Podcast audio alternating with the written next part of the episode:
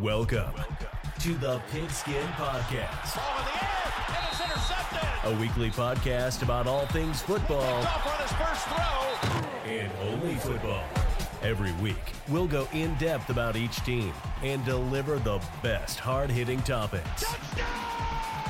Now, here's your host, Andrew Walker.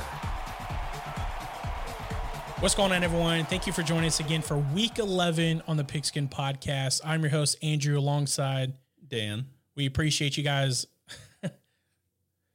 we appreciate you guys joining in on the podcast. We got a really exciting episode today, something that we've never done before. That's an opportunity for you guys to hear about somebody else other than us two about what's going on around the league.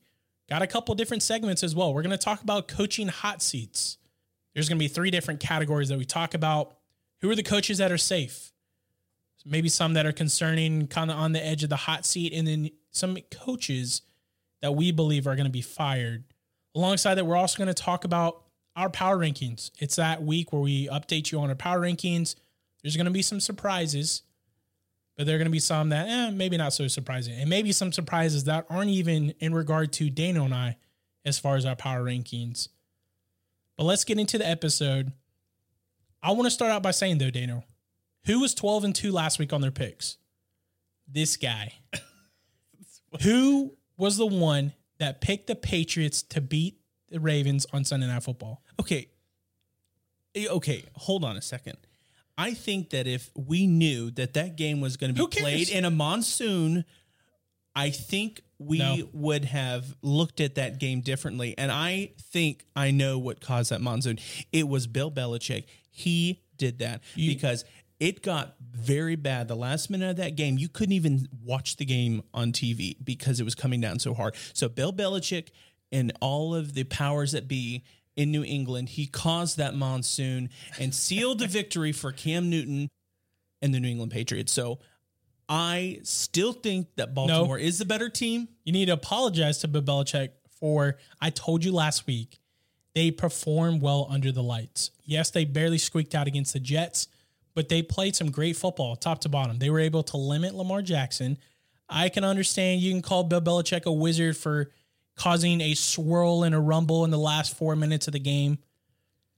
They ended up winning that game. I said they were going to. Another game I'm proud of. I'll get you the one that I'm not so proud of, but I'm going to give you one I'm proud of the Rams and the Seahawks.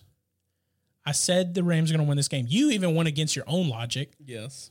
that we're going to talk about later. The game that I'm not so proud of, the Carolina Panthers. And I got that one right. Thank you. I forget the Carolina Panthers.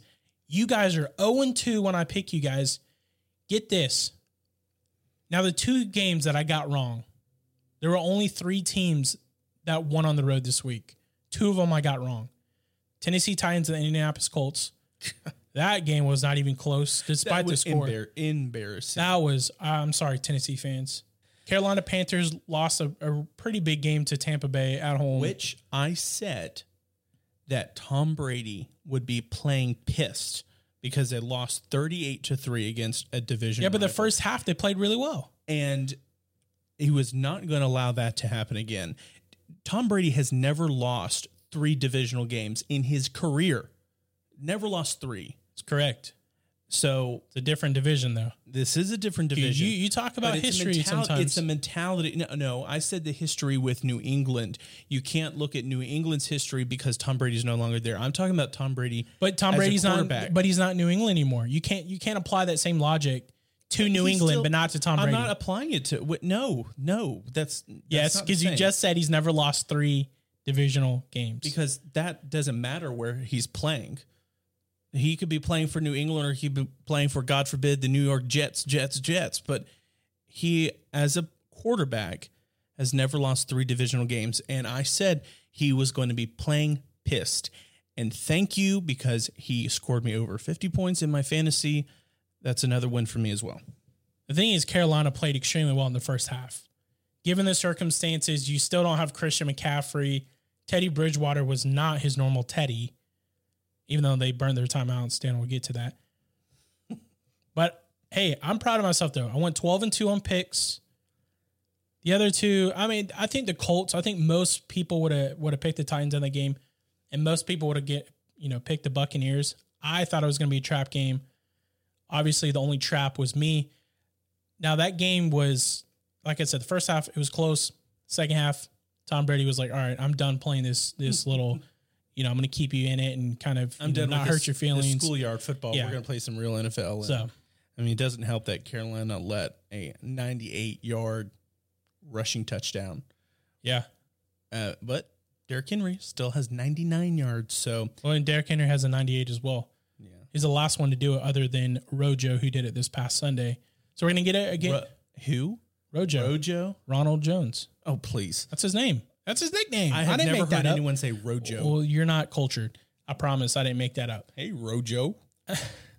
So we're gonna also again talk about our power rankings. Give you all 32. We're not going to go in depth like we did last episode. That was over two hours long. We can make it three if we want to, but for the sake of my sanity, not going to be that long. And editing. Yes. So we're going to talk about that, give our game predictions like we do every week. So let's start out by our coaching hot seat predictions. Now, I want to preface with everyone listening. These are not coaches that we pretty much are guaranteed they're going to be safe. Talking about the Andy Reeds, Pete Carrolls, Bill Belichick, obviously, Bruce Arians, Sean Payton, you get the gist of the list. The first category that we're going to talk about, I'm going to transition into a new topic that I'm not going to talk about you guys yet because I want it to be a little, uh, little, little surprise, surprise. You guys are doing a great job of setting the edge, okay? We got to push more inside. We're running too flat. It's stretching and cutting back. You guys keep setting the edge. The edge is good. Now, that audio right there was Bill Belichick, one of the greatest head coaches of all time. That'll be our segment on coaches that are on the hot seat. The reason why I want to play that clip there, if you notice and watch Bill Belichick, he does a lot of coaching on the sideline. He gets in his players' faces, he makes adjustments. The audio was actually from NFL Films. But I wanted to pick that audio because this segment is solely on coaches. And we believe that there are a lot of coaches, actually, probably half in the league, that might be in a position where at the end of the year, if not next year, they'll be on their way out. So I got a couple coaches on my list that I believe are going to be safe. The number one, Doug Pederson. That might be a surprise to some people. I get it. Philadelphia Eagles are terrible. They shouldn't even be a football team. They should be called the Philadelphia football team. They don't even deserve to have a mascot. Doug Pederson, the reason why he's going to stay safe, given the record, he's won them a Super Bowl. I think it's given him a little cushion, a little buffer, so to speak, that's going to keep him in Philadelphia longer. So Doug Pederson, I got him safe. Second coach, Zac Taylor, Cincinnati Bengals. First of all, this is only his second season. I think the first season they understood, hey, we're, we're building as a culture, as an organization, gave them an opportunity to draft Joe Burrow. It looks like it's trending in the right direction. And getting Tee Higgins as well in the draft was mm-hmm. an absolute steal. You have a really good young receiving corps.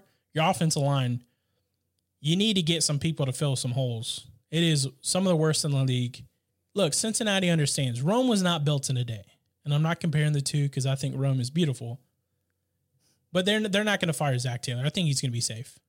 Well, I, I also give him the benefit of the doubt. This is only his second season Yeah. as a head coach. He's his first season with Joe Burrow under center. So let's let's give him some time there. I also think, I mean, Kevin Stefanski in Cleveland, I think he's safe as well. Or we're looking at newer head coaches. Same with Mike McCarthy in Dallas. I don't think he's going anywhere. You got to give him some time to adjust as well. In addition to newer head coaches, obviously Matt Rhule, he's there for the long haul. He's been successful so far with the Panthers and his coaching style. Brian Flores, I said weeks ago in the podcast, weeks ago when Fitzmagic was still the quarterback for the Dolphins, that Brian Flores would be coach of the year. And I still stand by that as well. But those, in addition to Bill Belichick, you know, Pete Carroll, Mike Tomlin, Matt LaFleur, those are gimmies. But yeah, I mean, I, I you kind of touched about Matt Rhule. I think he's safe as well. I understand it's his first season. Most first season head coaches don't get fired. They invested so much into acquiring him. They paid off his contract at Baylor. You allowed Matt Rhule to basically hire anyone that he wanted to. He brought in his best friend Joe Brady. So I think he's safe as well. I think Joe Judge in New York with the Giants, that hasn't gone well so far. but that was a hire where they wanted him to change the culture. I don't think most special team coaches get hired because of their ability to coach special teams. I think it's because of what they are wanting to implement that they bought into. Another one, Kyle Shanahan. They're not winning a lot right now, but they have a ton of injuries right now. Kyle Shanahan is 100% safe. And another one that might be eh, kind of, so to speak, Ron Rivera. He's kind of in the same boat, no pun intended, with Joe Judge, where they bring him in there to change the culture now. Now, what the thing is with Ron Rivera is he's actually been there and done that. He hasn't won the Super Bowl yet. They went and they, they took him in Super Bowl 50 with the Carolina Panthers, but I believe he's safe. To go into the second tier here, we're looking at concerned situations or those who we see on the hot seat. So my first head coach who I'm concerned with is Anthony Lynn. Well, and let- let's all let's all assume that any coaches from this list going forward, if they're not said, we can assume that they're safe. The the safe Correct. category that we put coaches in are ones that are their records might not be the best, or they really haven't had much to prove, but they're still not doing well. But I don't think that we have any situations this year where a coach is one and done like Steve Wilks was in Arizona. Yeah, that was unfortunate. So uh, we can both agree that we're not going to have any of these newer head coaches have to deal with that situation. yeah. But for me, moving into the next tier with concerned situations or those we believe to be on the hot seat, I have Anthony Lynn as one of them with the LA Chargers. Since leaving Buffalo, he has a 28 win and 29 loss record. That's not even 500, obviously. His best season was in 2018 when when the Chargers went 12 and 4. At this rate, I don't see him finishing out the season. I don't see that the Chargers pushing for a playoff spot.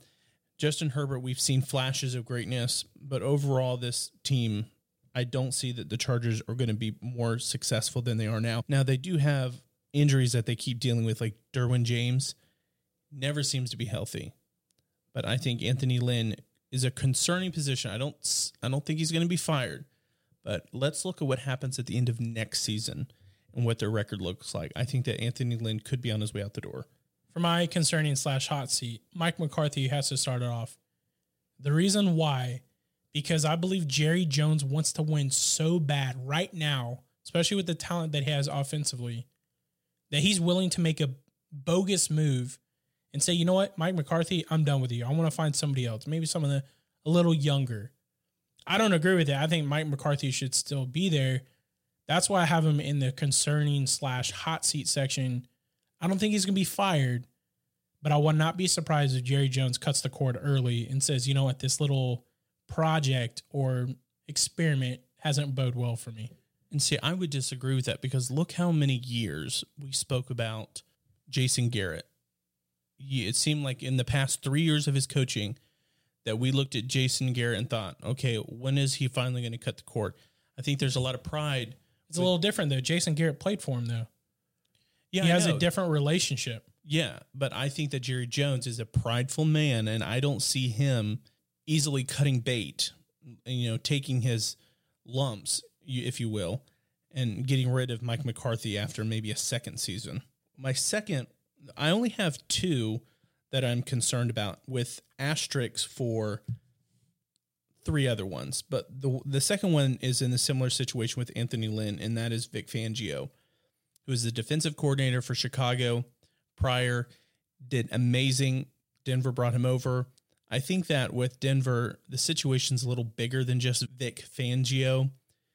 Most of it is their quarterback situation. I've talked about in weeks past with John Elway finding QB talent in Denver. It hasn't worked well, which is ironic because he's a Hall of Fame Super Bowl winning quarterback. But Vic Fangio, his leash is short. I think that he will remain the head coach at the end of this season, but next season, he's in a similar situation with Anthony Lynn. If they do not have winning records next year, I think that Fangio and Lynn could be out the door when it comes to the AFC West. Now, one head coach, I understand that they just won Monday night. One head coach, depending how the season progresses, is Mike Zimmer. Mike Zimmer has had a lot of time and opportunity to win in Minnesota. If they don't win here, you're going to give them another shot and opportunity. Now, I believe that Minnesota is going to turn things around. I said that prior to this past win, they're one of the best losing record teams in the NFL. Mike Zimmer, his time, I think, is coming up because you can't keep prolonging this and hoping and dreaming because who knows what Kirk Cousins is going to do? Is he going to resign after his contract is up? Is he going to go elsewhere? You're never guaranteed anything, especially in the draft. I think Mike Zimmer is concerning, maybe not even on the hot seat yet. Again, they just won. He's had a lot of time there, though. And I would agree with you, Andrew. Of the three head coaches that have asterisks beside Mike Zimmer was one of them because I have to look at what they're going to be at the end of the season, what Minnesota's record is going to look like. But Mike Zimmer has had a lot of time to get it right in Minnesota, and it hasn't bode well for them. I mean, they went to the playoffs what two or three years ago when they had that Minneapolis miracle against the Saints. Don't remind Saints fans. Yeah, but I since then they've trucked along. I think uh, their biggest problem has been Kirk Cousins, but as a head consistent, yeah. But as a head coach, I think that Mike Zimmer his the clock is starting to tick down. The next two head coaches in the same category, they're both interim head coaches, Raheem Morris and Romeo Crennel. Now, Romeo Crennel, for whatever reason, Adam Schefter and Ian Rapoport said that the Texans are wanting to possibly make him the head coach going forward. I'm thinking if I'm a fan of the Texans, I'm a little upset. But if I'm a Jaguars or Colts or Titans fan, You're upset for two reasons this past weekend. you hear the news that Romeo Crennel might be your head coach going forward. That's enough to pull whatever hair I have. The next one is seeing DeAndre Hopkins make one of the greatest catches ever. Period. And you traded him away for a bag of empty Lay's chips. the thing is, I said this weeks ago, Bill O'Brien burned that place to the ground and laughed his way out the door. What I'm I if I'm Texans fans, I am livid right now. I think he should be fired. I don't think he, they should retain him. He's had his opportunity. He's older. His coaching style is kind of fading off. Yeah, their run defense is terrible. Yeah, We- we've we've talked about this a couple of weeks ago with Romeo Cornell. Even when he was a head coach, he wasn't good. Yeah, he's and and I don't think so. I think Raheem Morris. Now they are on a trend. They have played different football. They play better football. Unlike Romeo Cornell, I think Raheem Morris he might retain. I think he might get promoted to that head coaching job at the end of the season. He already knows the organization well. The players like him. They like playing for him. He's younger mentality, defensive minded coach, even though it doesn't seem like it on the stat sheet. But I think sometimes it's more about what the culture can be rather than, hey, let's let's make our defense a little better here and there. With the Titans, when they had Ken Whisenhunt, they let him go. They replaced him with Mike Mularkey, who brought them to a nine and seven team. Raheem Morris could be that bridge because Mike Mularkey was the bridge to Mike Vrabel, and Tennessee has built on that success. So Raheem Morris could be that bridge head coach. Here's one head coach that you're just waiting for Father Time to come and get him. I think on the hot seat, Matt Patricia. I understand they just My, beat. my my buddy Matt Patricia. Uh, yep, I understand they just beat Washington, barely, barely, Barely, I'm legally blind. barely beat them. Now a win's a win. Alex Smith played really well though, so it's hard to. it was like yeah. almost 400 passing yards. Yeah, he had a really clean game. Matt Patricia, though, I think he's safe right now. I think he's on the hot seat. His tushy's a little warm. But as long as coaches win games, it's hard to say, you know what, let's fire him. Now, it happened with Mike Mularkey in Tennessee, as you spoke. You won your first game in the playoffs against the Kansas City Chiefs with Marcus Mariota. And then you fire him and get Mike Vrabel, who's never had a head coaching job before. It was interesting. Aside from that, though, I think Matt Patricia is on the hot seat, but he's not going to be fired. My second asterisk, in addition to Mike Zimmer, is Sean McDermott. And I say Sean, You're seven and three yes, with with a miraculous catch from being away from eight and two. that has that factored none into my, Why? my Don't decision. we don't we don't we factor coaches in on wins and losses in production? yes, but They're winning. that- they, they are. However, a win now does not decide by the end of the season what a head coach is or is not. What I'm saying, the reason why I have an asterisk against his name, which means that he's teetering between safe and concerning is taking them into the playoffs. Because last year they got obliterated by the Texans. The year before, they didn't make the playoffs. And the year before that, If Sean if Sean Payton can keep his job with how much the Saints have gone in the playoffs lately and retain his job, Sean McDermott should as well. Now, I think this situation different because they've won a Super Bowl with Sean Payton in New Orleans. But Sean McDermott, his first season that they made into the playoffs, they were playing the Jaguars, which the Bills fans have much to thank with Andy Dalton. You look at them making the playoffs against Jacksonville the year after they didn't make the playoffs, and then last year they get obliterated by the Texans. I'm not saying he is going to be fired or that that seat is warm. I'm saying I'm concerned that Sean McDermott, it depends on what it looks like for the playoffs. Because if they are a one and done in the playoffs and get blown up like they did last year, I could see Sean McDermott next year being one of those who should fear for their job. Well, I guess uh, some of you, including myself, would assume that Sean McDermott was going to be safe, but I guess not. Now, my other asterisk, in addition to Mike Zimmer and Sean McDermott, is John Harbaugh. And that is a similar situation with Sean McDermott. Is If just my eyes could go further back in my head, they'd be looking at my butt. John Harbaugh, I'm concerned about because, yes, they've seen regular season success, but last year they lost in the divisional round against the Titans, which no one gave a chance to. They lost in the wild card round before in 2018. They haven't made the conference championship since 2012, and when that that's when they won the Super Bowl. This is a similar situation with Sean McDermott. Is first off making the playoffs and how far you can go into the playoffs how many more chances does a head coach need before they decide to move on? Because if you if your team is being successful, if you have an, a successful roster, I think that any head coach could come in, not any, but most head coaches or most coordinators could come in and bring success with their coaching style. Similar situation the Packers had when they brought in Matt LaFleur. They had the roster there. They brought in an, a head coach and now they're they made the conference championship last year. I think they're easily going to win their division this year. The Ravens have a successful roster. I think that it is easier to let go of John Harbaugh than you and anyone else would think. I think personally, it speaks more about Lamar Jackson than John Harbaugh. Lamar has never showed up in the playoffs. I understand it's a very small sample size, Yeah, two years. but I don't trust him going into the playoffs right now. I want him to prove me wrong, though. Coaches that are going to be fired by the end of the 2020 season, or honestly, even coaches that might be fired midseason, we've already had a couple. Who are your coaches right now that are going to be fired? The first one is very easy. We both know that Adam Gase Yes. has already bought his plane ticket to wherever he's from. I think that Doug Marrone in Jacksonville, he's going to be gone. Yeah. I also think that Robert, when I saw on the wire that Romeo Cornell could maintain his position as head coach and they take the interim off, I just laughed. I'm thinking, God, the AFC South, all those other teams are just asking for it. Raheem Morris, I could see him obviously getting an interview for the head coach. I'm not sold on that just yet. I think they got a lot of work to do on the defense. But you're going to put him in the fired category? No.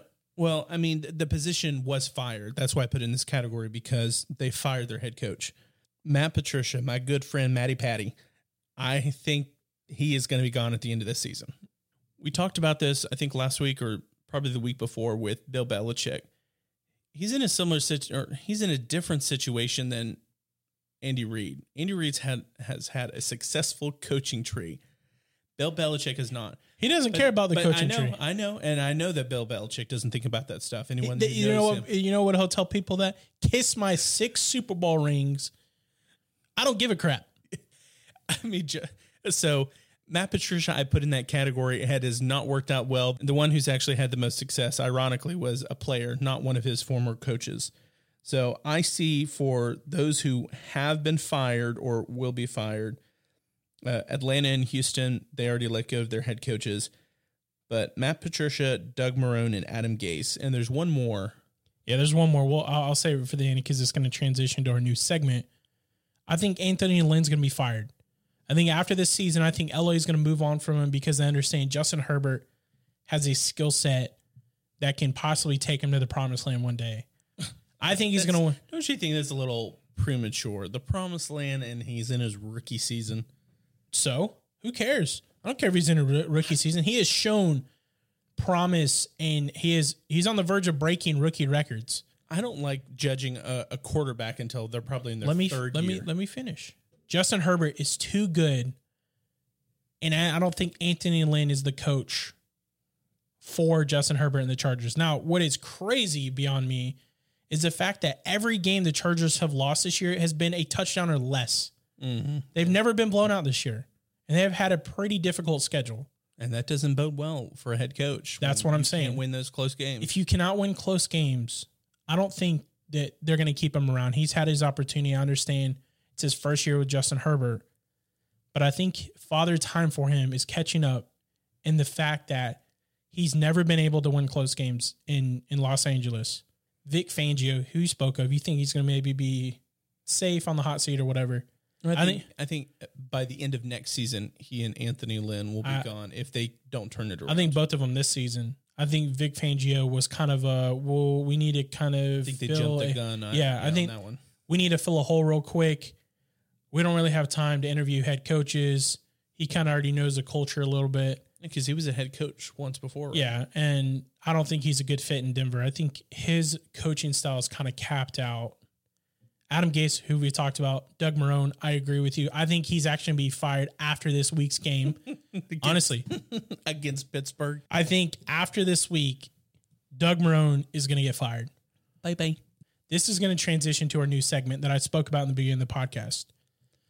We have John on the podcast. He's a Bears fan, avid Bears fan, but he's someone that has supported the podcast from the very beginning. And we told you guys, if you want to be on the podcast, let us know. He even told me before I even shouted out, he's like, hey, man, I want to be on your podcast. Absolutely. So today is the first week that we're going to have someone call in. Currently a Bears fan, grew up in Chicago, living in Arizona now. At least you have beautiful weather out there. Your team, your team might not be. But we're gonna mean, have him that- on the show. That's a big change from Yeah. cold, windy, and snowy to hot and dry. I was trying to make a joke and I was trying to think of something, but I couldn't think of anything. But speaking of fans, we appreciate anyone who wants to reach out to be on the podcast, and you can check out the social media at Podcast Pigskin on Instagram and Twitter. We'd love for you guys to reach out. At the end of the day, you're probably going to know more about your specific team than us, and that's okay. We try our best to be as knowledgeable as we can, but let us know on social media, like Daniel spoke of. But let's transition to our last collective pick of who we believe will be fired. Matt Nagy. Yeah. That's the whole reason why we wanted Jonathan to be on here because one, we believe Matt Nagy is going to be gone after the end of the season. They end up losing Monday night against the Minnesota Vikings. Did a great job at containing Dalvin Cook, which mm-hmm. is opposite what I said. Now I I did say Vikings would win, but we want to speak specifically to a Bears fan, hear his opinions, and have him on the podcast. So we're going to give him a call. All right, everybody. So this is um, it's going to be John that's joining us on the podcast. Just want to shout out John for for supporting the podcast from the very beginning. He's been someone who's been with us. So again, John, we appreciate you and and just willing to um, wanting to even be on the podcast. We appreciate it. Of course, no. I, appreciate every everything you guys have uh, done so far. Every podcast has been great. I appreciate it. Now, John, just we know that you're a Bears fan. You were you were Yeah. born and raised in Chicago. And my question to you is just to start it off, what is your first memory of being a Bears fan or what is that quintessential play or player that resonates in your mind of this is Chicago Bears? Sure. Um, no, I mean, ever since uh, I was little, uh, my family, they've always been hardcore Chicago fans.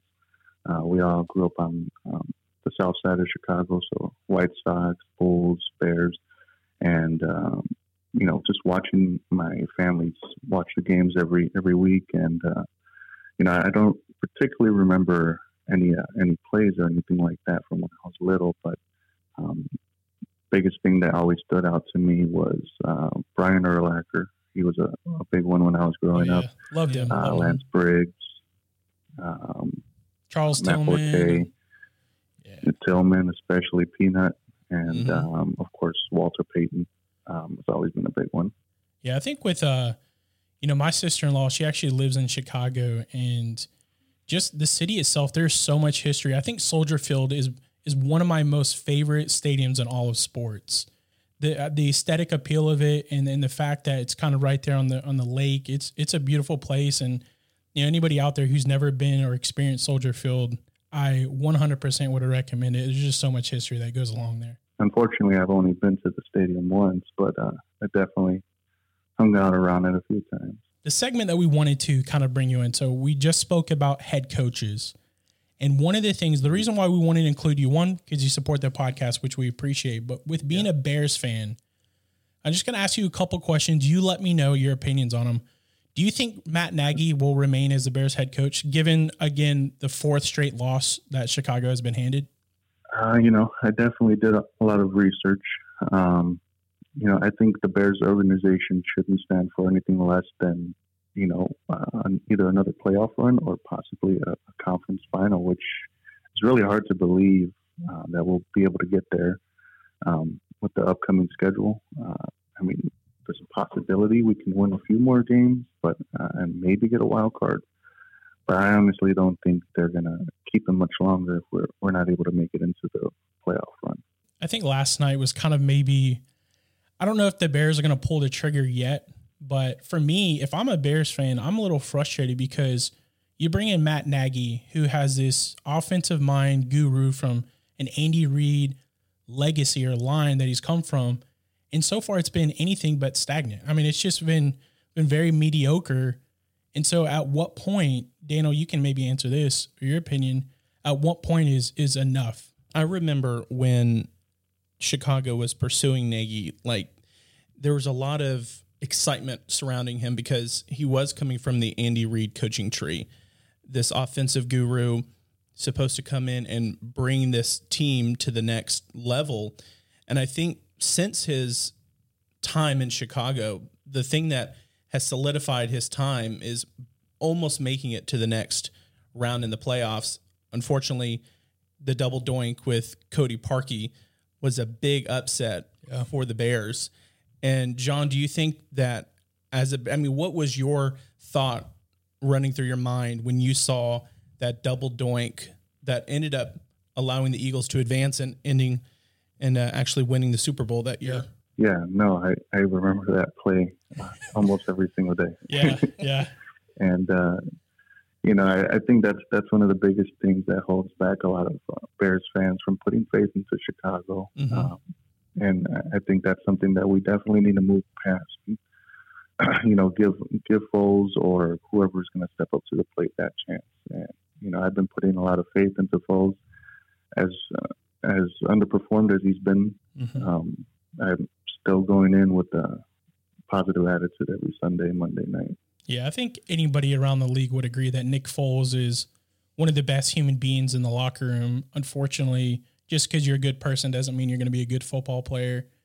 And you know the things that the journey that Nick Foles is going to be remembered for is the fact that Carson Wentz gets hurt for- in Philly. Nick Foles takes him to a Super Bowl and wins a Super Bowl. And I think people believe that he can do that again. But that wasn't sustainable. That was only a part of the season. Yeah, I mean Jacksonville thought they could, you know, catch that lightning in a bottle. It didn't work out in Jacksonville. I think Chicago was kind of hoping the same thing. And then I was talking to Andrew last night as we were watching the game. I'm like, how on earth is Nick Foles the starter for this team? I mean, offensively, they couldn't get anything together. And if it was not for that defense, as as John, you've listened to us on the podcast, and I've talked about how Nick Foles is an imposter, and it kind of solidified last night it, it has to be so frustrating as a fan knowing that you guys have had five wins and it's because of your defense. No, definitely.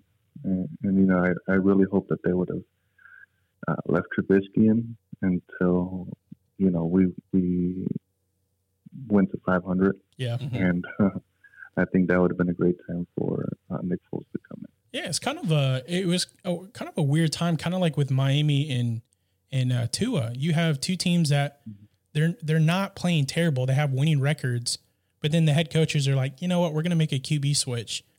But you Yeah, have but they've teams, gone in opposite directions. It's worked well for Miami, but That's not true. Chicago. but you have a lot of teams that seem to quote unquote jump the gun. It hasn't really worked out. But it- John, as as far as touching about talking about Matt Nagy, is there anyone as an offensive coordinator, either- at the pro level or maybe a head coach in college, that you would want to see in Chicago? No, definitely. There, there's a couple. Um, I'm just going to name two off the top of my head. Yeah. Um, Josh McDaniels, the offensive coordinator from uh, the Patriots. I know he's been offered quite a few times from other teams, and he's turned them down uh, just because he wants to stick with Belichick.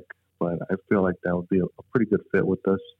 Uh, his mindset is definitely good for our offense, and maybe it can shape us a little bit better. Yeah.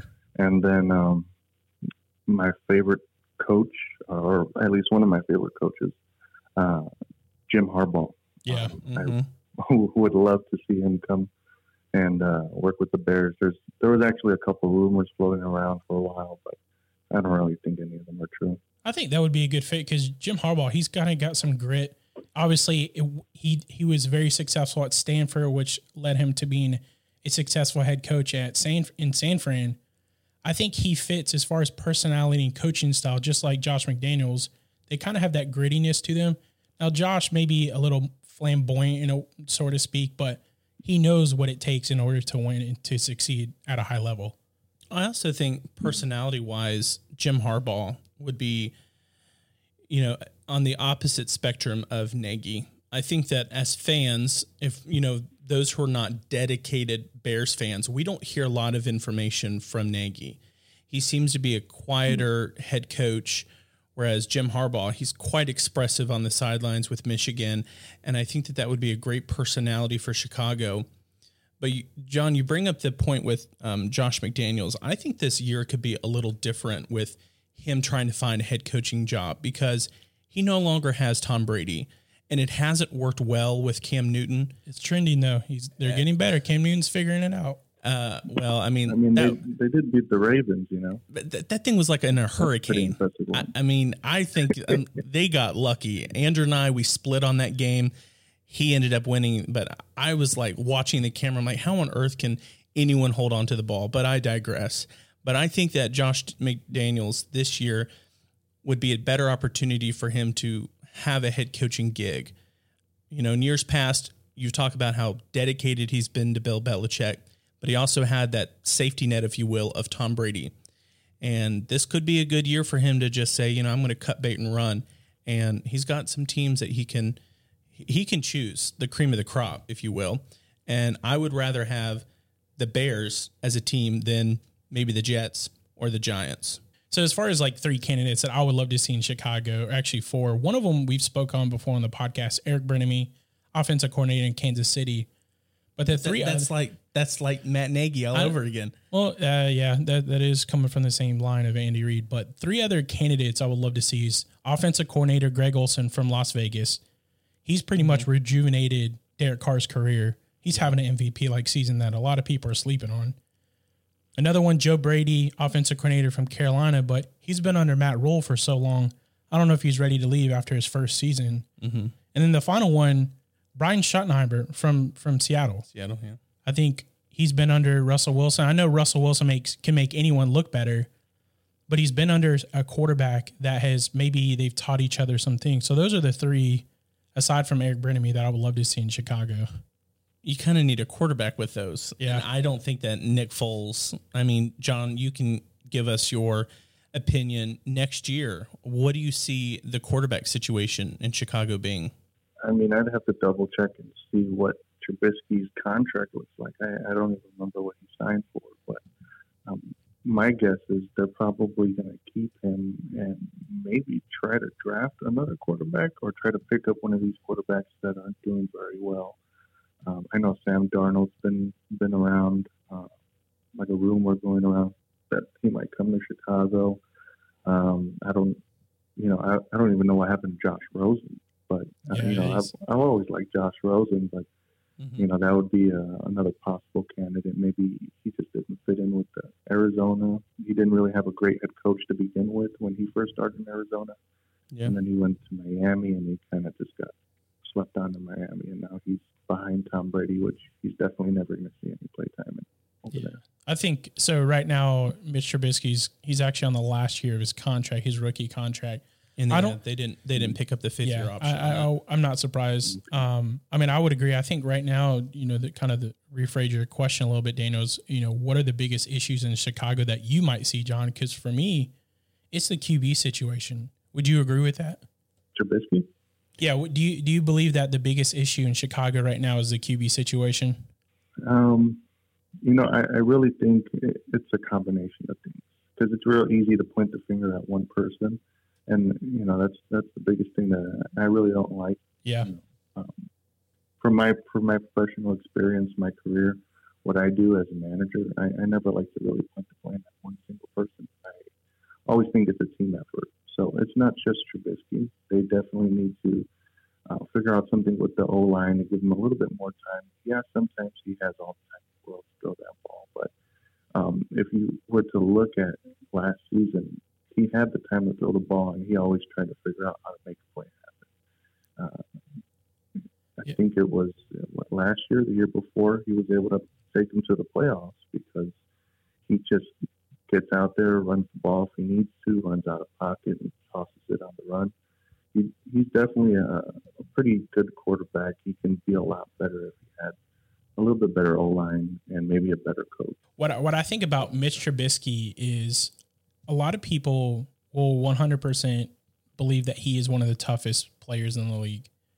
He, as you mentioned, the O line has kind of been a problem the last couple years. And when I was looking at the QB situation, I was kind of curious. I was asking myself, and I and I talked about this a couple weeks ago with Daniel. I said, Daniel, who's the best quarterback that Chicago has ever had? And I had to think about that. Uh, We we know Chicago for having phenomenal defense, especially linebackers, one of the greatest running backs of all time. They have a, a legacy of Hall of Famers. But when I looked at it, Jay Cutler is probably the best quarterback that Chicago has ever had. And Did you forget about Jim McMahon? Jim McMahon, but I, I I mean I guess as far as maybe in the last maybe in the last uh, couple decades because yeah. you know, Chicago, they're they're literally 100 years old. Their their franchise is is hit a century old. When is the last time they really been relevant? I, I understand that they won the Super Bowl in 85 and, and they w- went back to the Super Bowl in 2006 against the Colts, lost to Peyton Manning. But it's been nearly for uh, 30 years that Chicago's haven't even done anything. And Jay Cutler has been the best quarterback since the last time they won anything. So it's like, when is Chicago gonna realize like and I understand drafts are hit and misses and, and it's up to coaching and organizations to kind of groom players. But for an organization or a franchise that has so much history, the fact that Chicago quarterback situation isn't the strongest is, is just kind of uh, surprising to me. You know, a lot of people were really upset with Trubisky the way he performed uh, the first three games of the season. And, you know, I, I live in Arizona uh, and I text my cousins um, every single game. We all text each other and they talk about how everybody's upset with Trubisky and everybody wanted him out. Nick Foles came in. And like I said, I, I really don't think that was the time bring in Nick Foles. And I think if they would have waited um, and given Trubisky another chance, he might have been able to turn it around a little bit, or having Nick Foles come in a little bit later would have made Nick Foles look a lot better than what he looks like. And now it kind of looks like Matt Nagy is like, well, if I put Trubisky back in, now I'm playing this seesaw, and now I'm doubting my own, you know, faith in, in Nick Foles. It's really exhausting for team and a and fan base to keep going back and forth with quarterbacks. But as far as the next question, so John, as far as the future in Chicago, what would you like to see in Chicago going forward? As far as the draft goes, um, you know, I definitely think we might need to look for maybe a couple offensive linemen and um, maybe some backup um, D, D linemen because you know with with uh, I think Akiem Hicks got hurt last night. Yeah, he did, and it looked Um, like it was know. a non-contact contact injury too. Yeah, you know, somebody like that who's who's so viable to to our defense. it definitely showed, and they were able to expose us a little bit. We were able to hold Dalvin Cook for the longest time, and he was he was getting very frustrated. And then as soon as Akiem Hicks got out of the game, they definitely took advantage of it. And you know that's something where we need to be able to patch that hole. Um, you know, Khalil Mack and Robert Quinn, they can only do so much up there in the front. Um, definitely need that that third body presence, and yeah, I'm not too sure exactly what's the age. Um, a couple of these guys that we have up front, but they are experienced, which is why they're so valuable. And with experience comes age, so we always have to look forward towards the future. Yeah, and I think with Khalil Mack, like you you made such a big acquisition with him, and he's arguably one of the best defensive players in the last decade behind Aaron Donald. I would hate to for Chicago to waste all that time, energy, money, and not be able to produce any wins. And I think going forward, what I want to see in Chicago is you have to make moves within the draft because there's been a lot of bust in Chicago about about the last five years. Well, one of them was the fact they moved up one spot to get Mitchell Trubisky, and they gave up a boatload of picks to do so. And I think that you know hindsight's twenty twenty, and looking at Ryan Pace, like the decision he made to do that, I'm like mm, that probably wasn't the best choice. But I do have to, you know, while we're speaking of Khalil Mack and that defense, I have to give props and thanks to the Bears defense for holding Dalvin Cook back because he I was facing him in fantasy and I was praying that he would not go off and I won by 4 points. I'm like, "Thank you Chicago defense" cuz I was afraid I was going to get blown up uh, cuz he's just been so fantastic the ever since he came back from his injury. So, thank you Chicago Bear defense. And aside from Chicago losing I hate that they wasted those burnt orange jerseys that they wear. I love those are, in my opinion, top five nicest jerseys in the NFL. Yeah. I absolutely love the orange jerseys yeah, that Andrew, Chicago wears. Andrew talks about it all the time that he wants that like Christmas or something. He wants that orange jersey from yeah. Chicago. Give me give me a Khalil Mack orange jersey and I'll be happy. If they do decide to give Trubisky another shot and maybe sign him for a year or two, like I said, they definitely need to build around him up up in front and um, as far as our running back situation goes, I've been hearing a lot of down talk about Montgomery. Montgomery is definitely an explosive running back. He yeah. just really hasn't had the opportunity to go ahead and show it. He's had a couple of games, especially like against I think it was Carolina. He did he did pretty pretty well. Yeah, he was able to step in and run all over Carolina for a bit. Um, but other than that, I mean, uh, as far as the future for Chicago goes, this was definitely the year that I was really kind of hoping on it. And, uh, yeah, you know, once again, a little disappointed, but, um, you know, especially last night. Uh, I'm I'm actually out here. On a, I'm a little vacation off with that. I, I was watching the game at one of the bars, and um, I think the biggest disappointment, besides the actual game, was I was sitting next to a table full of uh, older ladies and they were chanting the Vikings fight song every time they did something amazing. So to get shown up by some old ladies, that was a little embarrassing. But yeah, that's kind of uh, maybe other than that, just kind of go there and take their cane. uh, uh, yeah, and, and I think that with the with the running back situation, like you know, Chicago ranks last in the league in rushing touchdowns, and they're almost last when it comes to total touchdowns. So that that mm-hmm. offense needs a little rejuvenation, but I don't think it's going to be provided by Nick Foles. And we don't know what his injury is looking like. They say that he has like a pointer on his hip, and it's not as bad as they expected. But mm-hmm. I don't think Nick Foles is going to get that offense moving along.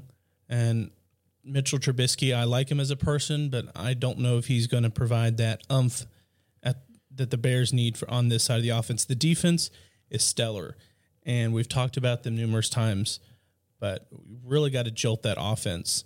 And hopefully Chicago can can be successful again. Because I've told Andrew this before. The NFC North is my favorite division. With you know the, such history within the NFC North, yeah, and I love the matchups. It doesn't matter what game is being played within those four teams. I love watching the NFC North. Definitely the toughest uh, division. Yeah, Not as far as stats, but uh, yeah. we definitely make it a hard game every time. Mm-hmm. Very competitive. And, and talking before we move on to the last kind of question for you, John, is it's unfortunate that Tarik Cohen got hurt because he was an intricate part in in what Chicago did offensively. Now, you know, for Dana and I, he's actually a local boy. I mean, he went to school literally five minutes down the road for us, so we kind of know Tarik on a different level. But he he's he's such an elusive back that he can catch and run. He's he's not as talented as Christian McCaffrey, but he has the likeness and the ability to play like him. So I would love for hmm. Chicago. They have some really good offensive pieces. Allen Robinson and, and Anthony Miller. You have some you have some resources on the outside. I understand some of the players are hurt, but I really think as far as the future going forward, once Chicago fills up, you know, figures out the quarterback situation, I think that they can be successful and end up winning the NFC North and beating the Packers ultimately.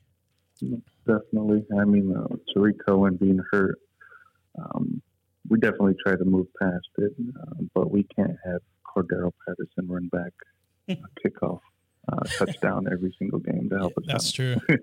You know, He he that would be awesome, but as good of a player as Cordell Patterson is, he yeah, he he can't be receiving the ball and running the ball and doing kickoff return and all that. But moving on to kind of the last question because we're going to discuss power rankings today in the podcast. For from the outside looking in, because Chicago in the beginning of the year, I think most people could make an argument, hey, they're a top five team. I don't think that they're that case anymore. I don't even think they're top ten due to the fact that they've lost four in a row. But from your top five teams, who do you think belongs there? Mm-hmm. Sure. Um, you guys are going to be a little bit surprised with uh, the way I ranked my top five. Uh, so for number five, I actually picked the Buffalo Bills. Uh, they're sitting with a record of seven and three and a divisional record of three and zero. Yeah. Mm-hmm. Um, Yep. You know, they're definitely a very strong team. They they got it somewhat together with Josh Allen, but um, you know, they had some close call games. Uh, they had the Jets game that was a little disappointing to watch. It was what back and forth field goals, and then Yeah. maybe one touchdown from the Bills. Um, and then the Arizona game uh, this past week. You know, who saw that coming? Nobody predicted that would happen. But then you Yeah. got DeAndre Hopkins and Kyler Murray. They can make miracles happen. You know, And, and anyway, if But- it's not for that catch too, instead of seven three, we're talking about eight and two, and one game back from from being as good as Kansas City.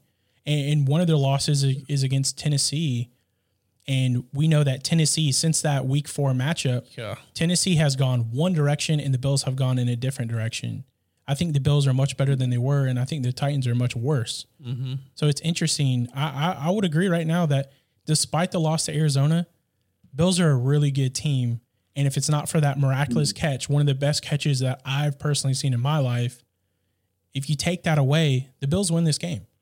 Uh, I think the Bills finish with the record of uh, ten and six.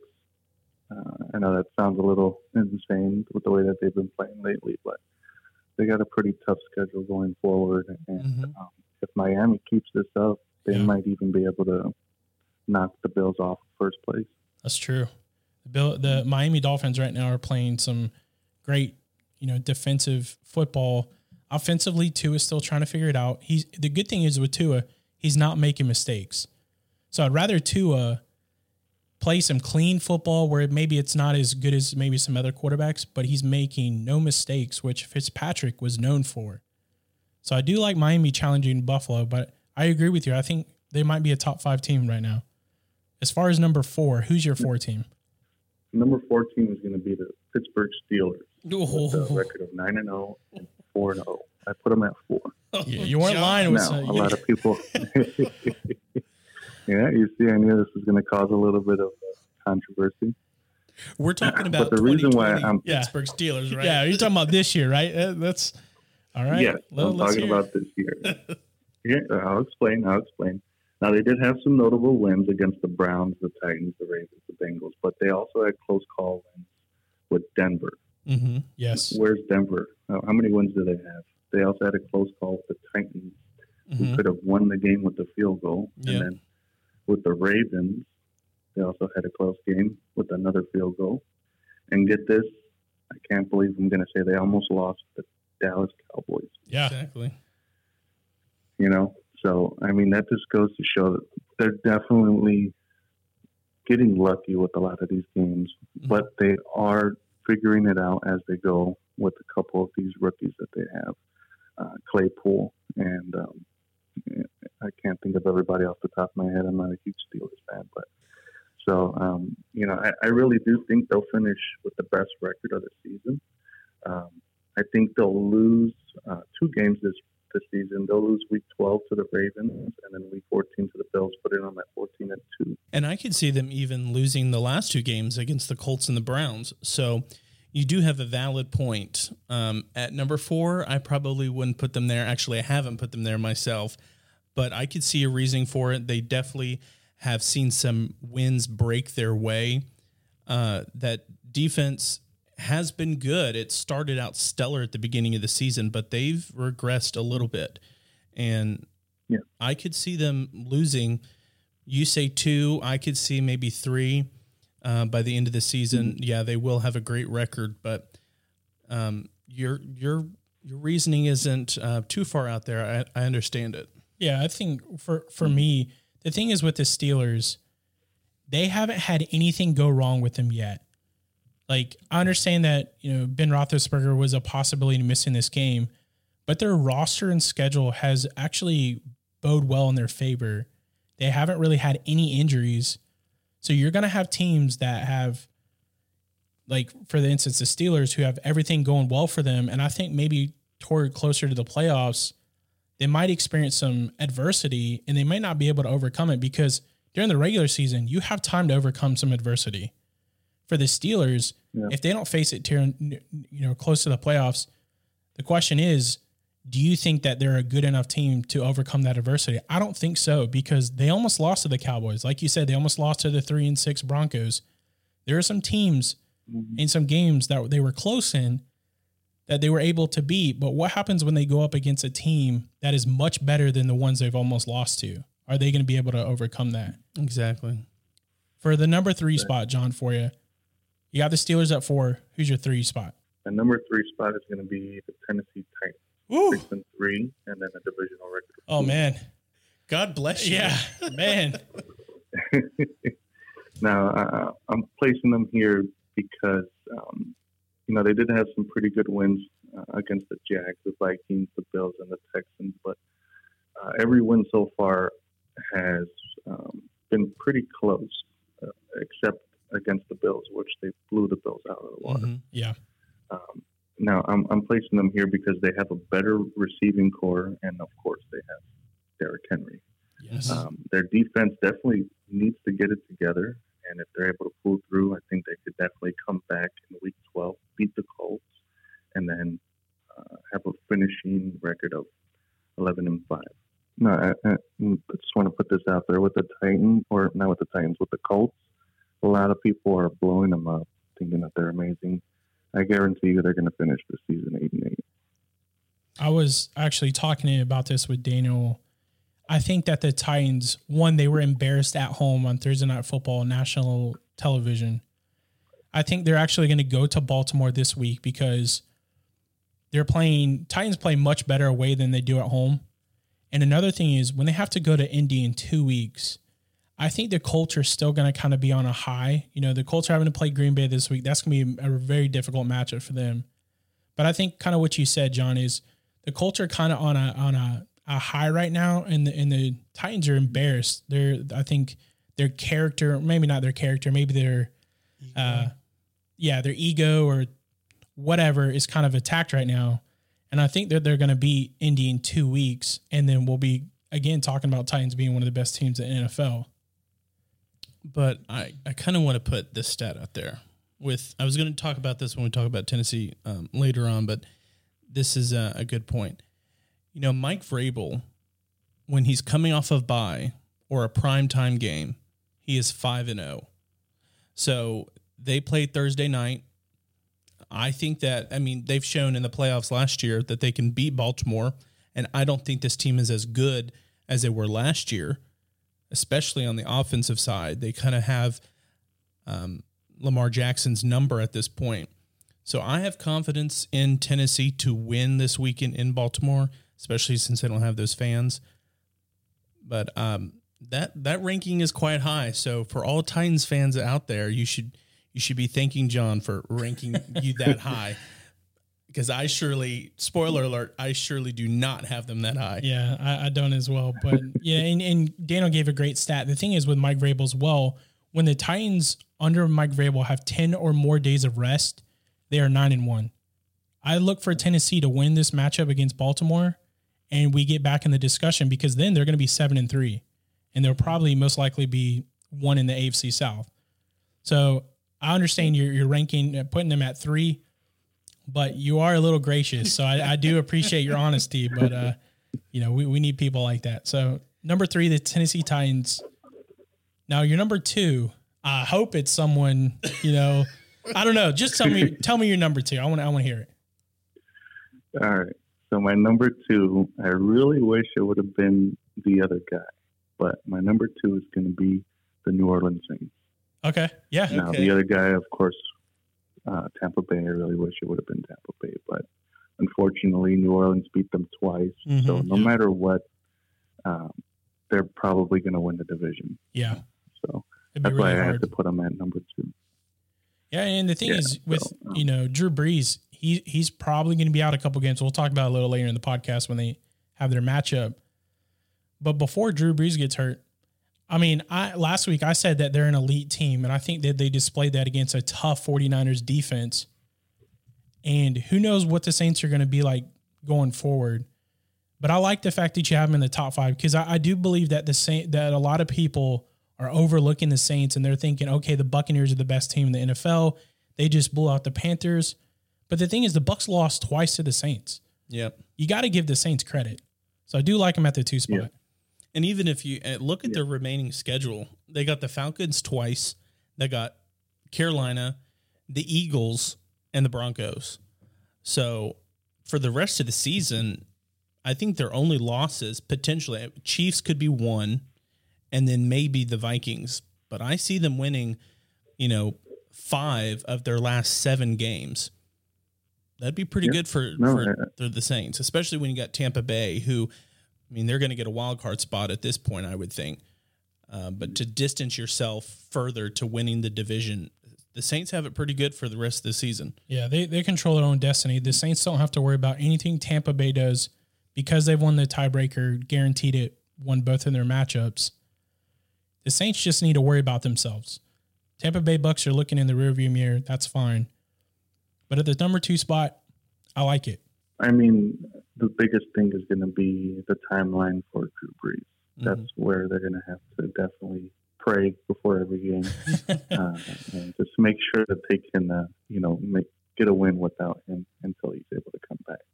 I think if uh, he's not able to come back within the next month, so four weeks, I think they should finish at least around 10, 11 games won. But I think if he comes back, they'll probably end up winning about 12, 13 games in total. And who, who knows? Because this game, or, or with Drew Brees being out, it's going to kind of be like last year. Drew Brees was hurt. Teddy Bridgewater comes in, plays extremely well, ends up earning a contract with Carolina. And my foreshadowing here was saying, hey, Jameis Winston, here's your opportunity to find some Okay. redemption. Okay. Okay. I'm just saying he could come in and play, you know, Sure. three or four games, end up winning those games for him because I think the Saints are good enough on both sides of the ball. Who knows? Jameis Winston might find himself a job next year, maybe in Chicago. I don't know. if you if you look at Jameis Winston when he was playing with the Bucs, he had uh, a multitude of weapons, Yeah. and Oh, with the yes. Saints, he pretty much has Kamara. Michael Thomas has been such a um, disappointment since he came back. Yeah. I actually traded him away in my fantasy league because of the way he performed against the Bucs, I mean, smart move for you because he's which been playing bad. back. Yeah. Yeah. Yeah. So, um, yeah, I, I really don't know exactly what he's going to be able to do with this New Orleans offense. Uh, do I think he's a good quarterback? Yeah, he definitely has potential, but I don't know how he's going to do with this offense. Well, with with um, Jameis Winston, I mean, in Tampa Bay, he was a great quarterback. It seemed like he was throwing he was leading the league in yards. eh, I think last year, and you know, in the top three. He was, he, you know, he led the league last year, I believe. but the problem is, he also not only was he high on his offensive skills, he was also high on the mistakes. Yeah. And that was that was the Buccaneers' problem is that you can count Jameis Winston to throw the ball a lot and to throw down the field quite often, but you're also putting the risk of how many interceptions is this kid going to get in a game. So with with the um, the Saints, right now it's projected that Drew will miss two to three weeks. Um, Drew has talked about he's going to try and get back as soon as possible, but uh, Jameis has about three weeks that he can um, make a difference for the Saints. And if you're needing a flyer quarterback on your fantasy, if you want someone to throw the yards down, I, I think it would be Jameis Winston to do that. Yeah, he's definitely a gunslinger, but when you have 33 touchdowns and 30 interceptions, I mean that that's ridiculous. and so I'm I'm surprised that the Saints, you know, picked him up. But we said a couple weeks ago on the podcast that a lot of teams do not invest in their backup quarterbacks. We're actually seeing that in Chicago right now. Teams need to invest in their backup quarterbacks. The Saints did that, even though it's kind of a gamble. I understand with Jameis Winston and the mistakes he's made, but it might pay off for them going forward for the rest of the year. So for the last And we can always call Jay Cutler. yeah. Oh my gosh. As far as your number one team, I believe I know who it is. If it's not who I think it is, I might flip this table. But who's your one team, John? I, I know who you're expecting me to say, and I'm sorry to disappoint you, but my number one team, who I believe will win every single game for the rest of the season, um, is going to be the Seattle Seahawks. Okay, Whoa. flip the table. Flip Oh the table. You don't even have the Kansas City Chiefs in the top five. Oh my gosh! no, you I, I will. I'll explain. I'll explain my reason. Uh, after please I do. We need to why. know. Um, All right. So as far as the Seattle Seahawks go, they are six and three at the moment. Uh, divisional, they're one and two, and I chose them because I think Wilson's got all of his bad games for the year out of the way, and I honestly do think they're going to win every game going forward. If you look at all their matchups, uh, you know they're ranked number five in passing, and you know they have Russell Wilson passing that ball. They're ranked second in receiving, the most dynamic receivers. Metcalf and uh, Lockett. And then you also have uh, their eighth and first downs, unfortunately, 16th in rushing, but they have such an explosive running back corps ever since Carson uh, has been out. Um, they've been switching between DeeJay Dallas and uh, Homer, and they've Carlos Hyde as well. Yeah. Trying to, I think Carlos Hyde Yeah. heard around the same time as him, but Mhm. Carlos Hyde is also another explosive guy. Last year, he had over a thousand yards rushing. So Yeah. if he was able to cover for him while he's been gone, they would have definitely been okay. Still, Now, and then you- not only that, but they're second in scoring in the entire league, right behind Tampa Bay. I agree with you on the offensive side of the ball. 100%. Everything you list, check, check, check. It's the defensive And side of the ball. the defense. It- it- you, you have to consider it because their defense is terrible. It's abysmal. John, did you did you forget in football you have an offense and a defense because there's no way on earth. No, that, I know. that team I is number one know. with that defense. Oh That's- my But if you goodness! If you look at their matchups, uh, I mean, they still have what four or five divisional matchups left. I don't And- think they've And wait, oh, hold on. all of them. Remember last week I said, and I didn't take my own freaking advice, and I said that Russell Wilson has lost four of his last five games against division teams, and then he just lost last week to the Rams. So now it is five and six of his last Well, losses. guess who's holding up their hand that got that pick right? Yeah, well, I that's thank not you. me. So, and but they're playing the Cardinals this week. So, are you sure about him winning the rest of this season? I guarantee it. Guarantee you hear that, ladies and gentlemen, on the Pigskin mm-hmm. podcast. We have a very confident Bears fan. He believes the Seahawks are, are going to win the rest of the season. I apologize. Now, again, offensive side of the ball, I'm, I'm right there with you, but it's just there's so many concerns on the defensive side of the ball that that cannot give me confidence. I don't even know. I, we're going to get into game matchups. I don't even know if they're going to beat the the Cardinals this week, as well as how you know uh, how well they are playing right now. But at the number one spot, I'm I'm curious to hear why Kansas City is not in your top five. All right. Now, this is definitely, I put a lot of thought into this. Uh, I tried to make up a little bit better excuse, but to be honest, you know I'm a Bears fan, and you know how much I love my Bears. And the way that Patrick Mahomes displayed his uh, quote unquote professionalism when he played us, I think it was last year, and he just mocked the entire Bears organization the entire game. Um, I just I couldn't get over it. Yeah, You know, I, I love Mahomes as a as a guy. He's definitely a great guy, great quarterback. Um, but you know, I have more respect for um, Aaron Rodgers than I do for Patrick Mahomes. that that's saying a lot because the Packers have done a lot to Chicago over the years. But is it? Do you think? Just be transparent with this. Does part of this have to do with the fact that you guys passed up Patrick Mahomes in the NFL draft? Oh, No, no, uh, I definitely do not uh, have any regret for not drafting Patrick Mahomes. Uh, I'm the kind of guy who, if I stick with my word, I stick with it, uh, or if I say something, I stick with my word. Yeah. And I definitely um, do not regret it. I mean, Trubisky was able to take us to the playoffs, and you know we had a winning season. And like I said, if just because this season was terrible doesn't mean we're going to uh, not be able to make it to the playoffs next year or the year after if we were to go ahead and keep Trubisky because there's still a lot of molding to do. And if we decide to go another route, um, I'll back up that quarterback as well. you know, speaking of looking back at, you know, what moves should or should not have been made with the draft, I don't like reflecting on, you know, draft picks, whether they were booms or busts, because that coin, there's two sides to that coin. Because what happens if Patrick Mahomes didn't end up being the star that he is in Kansas City? Yeah, that's true. You could look at the flip side of that and say, why did they pull the trigger on him? You know, because I, remember in college, the only thing that I that stood out to me with Patrick Mahomes is how far he could throw the ball. But on the looking at every aspect of a quarterback, he, I mean, if he was what we thought he was going to be, he would have been drafted one or two overall in that draft.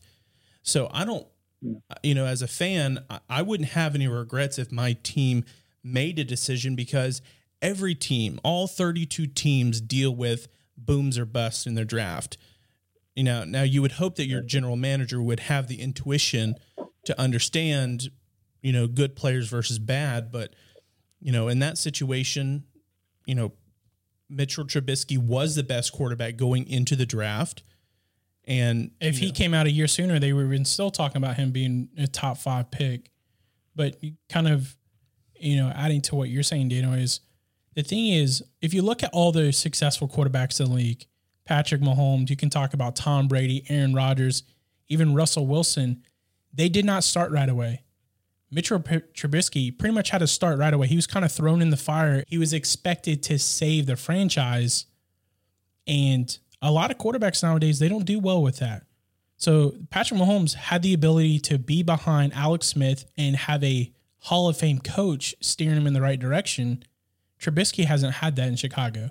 You know, you, you bring up a good point with all these other legendary quarterbacks. Uh, I mean, there was a, I don't know if uh, you've ever seen this documentary. I forget the name name of it, but um, it was talking about when Aaron Rodgers was uh, in the draft and he was passed up by so many teams, and the Bears literally had his number on the line. They were about to call him, and they decided to call somebody else. I forget who was that person they picked over Aaron Rodgers, but you know, there's The wrong person, that's all we you know, know. there's always that exactly the wrong person, but you know, there's always that possibility for anybody to be on, on any team, any legendary player, um, and it's just it's a gamble, you know. Yeah, I mean, we no could where you go. we could play this what ifs, the hypotheticals. We can play all this stuff. Exactly. At the end of the day, it comes down to, in my personal belief, it comes down to ownership.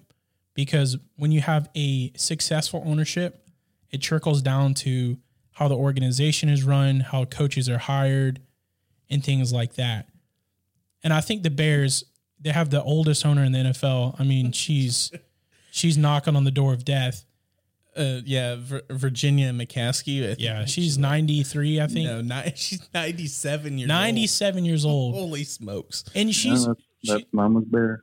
Yeah, and she's been a she's been a great owner, but you have a lot of owners that are kind of more aggressive than what she has been, and I'm I'm assuming she's gonna hand it down to someone within the family. But Probably one of her sons. yeah, and you know, I, Chicago's one of those franchises that I that I want to see do well. Uh, I I love a lot of what Chicago as a city brings as a as a team and organization. People can say whatever they want about Chicago, but they're a really good organization, top to bottom. And it's just unfortunate that it hasn't relayed on the field yet. We'll, we'll have our time. Yeah, It's just uh, a matter of uh, patience, Well, and I have a lot of patience. well, I mean, you you say that your time will come. I mean, you've had one more time than the Titans, so at That's least true. you have that. Uh, we can't say the same. Um, but you know, John, we appreciate you coming on the podcast today.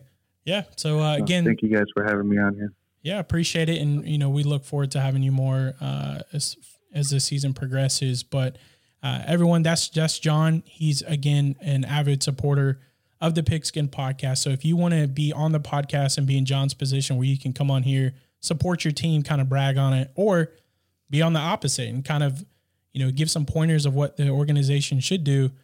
You could do it here on the Pigskin Podcast. So thank you so much, John, and we look forward to hearing from you All right. in the future. Thank you guys. You guys have a good one. Thanks, John. You too. Now you give us our top five power rankings. Now some of them, Oh gosh.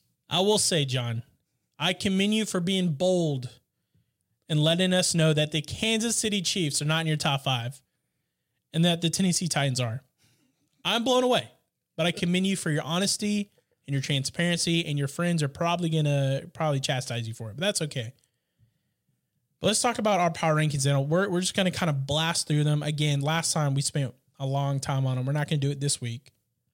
As of right now, I think the 32nd team. I think everybody understands this. I'll just start out. It's the New York Jets right now. They're they're 0 9 and they have a negative 147 point differential. Someone argue that they are not the worst team in football. Please do. I tried that a couple weeks ago when they played the Chiefs, and it is very difficult to try and pin that side uh, that the Jets do not deserve the 32nd spot. I encourage you guys to listen to that podcast because that was a funny segment that Daniel had to advocate for the Jets against the Chiefs. It was funny. But who's your 32nd team? I mean, it's it's the Jets. I don't think Yeah. that we need to go much into the Jets. We've talked about them week after week. Adam Gase, what are you still doing there? Hey, but Joe Flacco is playing this Sunday. He looked pretty good against the Patriots. They had a bye week, so they had a guaranteed win. They didn't play last week. And Joe Flacco is set to start this Sunday. I mean, we both agreed on 32. I think Well, let's do let's do let's do a countdown. Okay. Three, two, one. Jacksonville. Jacksonville, Yep. I mean, they're one and eight. Uh, they're not any better than the Jets. They just have one more tick than the others. Uh, negative seventy-two point differential. They can't score the ball and they can't stop the scoring. Now they did almost beat the Packers. Which I talked about last week when we were picking our our picks. When we were deciding our picks, I said beware of Jacksonville with Lutton as quarterback and the fact that the Packers defense is not much better than Houston and that game was close and they almost upset them. So I, I put a feather in my cap because I had it right with that Now- prediction. I will say, I, first of all, I don't even know if his name's Lutton or Luton. I've I've heard I've heard so many different commentators. It's like with Mariota. No one Yeah, no one knows how to say their name right.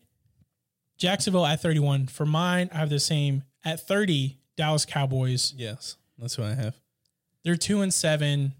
They just co- they're they're just coming off a bye week. Now their previous game against Pittsburgh, they looked really good. Mhm.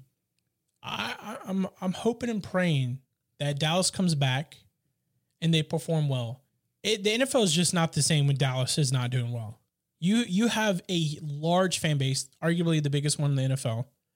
Yeah, and and it's a polarizing situation because when Dallas is doing well, people either love that they're doing well or they hate it. I it love just- I love when Dallas isn't doing well and they have the these hopes, and then at the very last game of the season, the Dallas Cowboys just completely crush them. It's a little different. I know it's probably a little mean, but they're completely out of it now. So the the Cowboy fans are Yeah, in their little just- dungeon, their mom's basement or something. They're not talking much. yeah. It's different when they're on the verge of winning the NFC East, which is still winnable. That's true. You so like they're not literally you are at this point. It is crazy the fact that you can be two and seven and still win the division, and and not even like you don't even have to do much. You you can win. Honestly, this division can get you five or six wins, and you win the you win it this year. That is terrible. so Dallas, you're not out of the woods yet. Which talking about the NFC East, it's going to get a little crowded here by it. But who's your your 30th team is Dallas as well, correct? Yeah, yeah, Dallas. So we share with that 29. I have Philadelphia. Mm, I- I- Three, five, and one. They don't look good. They're only a little better than Dallas. They are a little better than Dallas, which is why I have them further down my rankings. At 29, I have Houston, which when I did my ratings, when I did my ranking last time, they've actually dropped two spots since then. But Houston, offensively, it hasn't worked out well. Again, seeing that DeAndre Hopkins catch makes you wonder why on earth did they get rid of him? Their defense can't stop the run to save a life. And I don't foresee that getting any better this weekend when they end up when they play the Patriots this week, which Rex Burkhead had a great game. For those looking at the wire in fantasy, he could be a potentially good pickup against that Houston de- run defense. So It was I have, last in the league. So it's a Yeah. good one. I actually picked him up. Fantasy wire. it's not the same league that I'm in because I went for him. I swear I hope a No. better wire pick than you do. well, I won. you I, pick 'em up. I won and you didn't, so you'll have it. Oh. No, I did win. I won all three of my fantasy matchups. Bala. I had Houston at 29. Who's your 28th? My 28 is actually Houston itself. I think they're a little better than Philly just because despite their loss to Cleveland, I think their offense is better. Defensive side of the ball, Philadelphia is not bad. They're not balancing each other out well right now. And I'm not saying Houston is either, but I just think their offense is a little better. I think they're with Philadelphia. They're in a similar situation to Chicago, but it's not as extreme. Chicago's defense is so good and their offense is so bad, whereas Philly, those two are kind of closer in terms of metrics. But I would agree with that Philly observation. Number 28, I have the Washington football team. I like what they're doing defensively. It has worked, as we've talked about each week. They continue to progress. Alex Smith had a fantastic game against the Lions. That's not saying much because Matty Patty is the head coach. Nevertheless, I do have them at 28. They just barely lost to the Lions this weekend.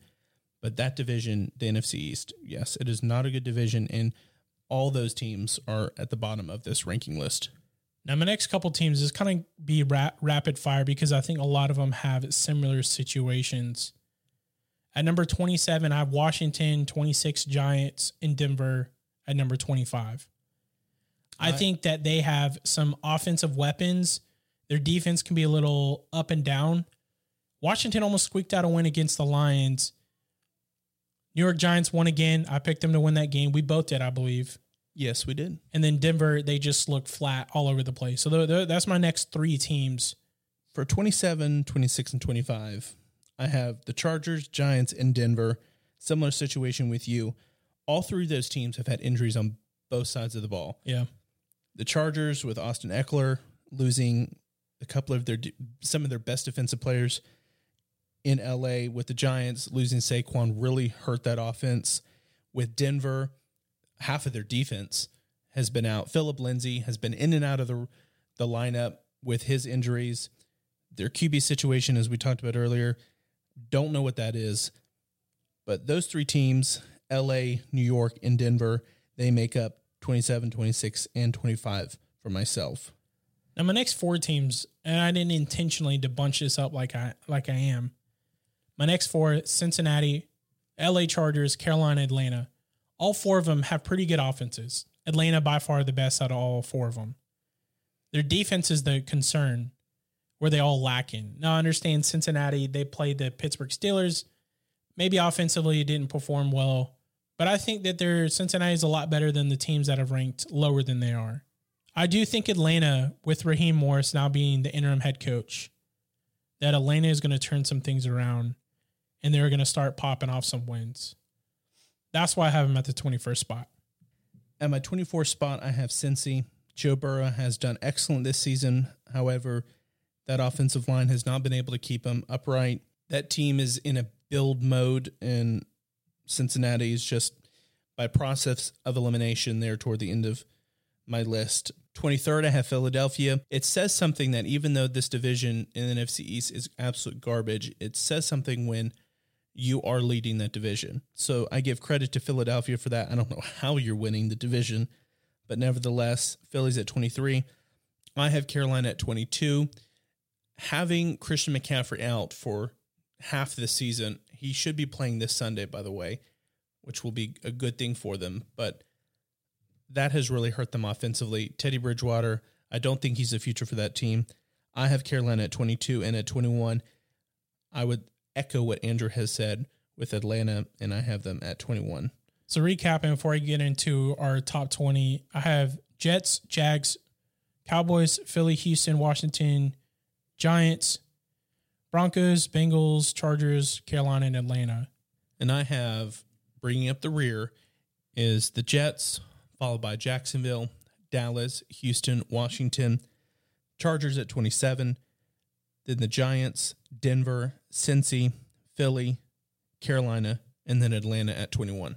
So at the 20th spot, I have to go with the Detroit Lions. Now I know they just squeaked out a win against the Washington football team. I like what they're doing now. Matthew Stafford, I don't know what he's going to be doing going forward. The fact that Kenny Golladay is not even back yet, one, it sucks for the the team itself, but it's terrible for my fantasy football.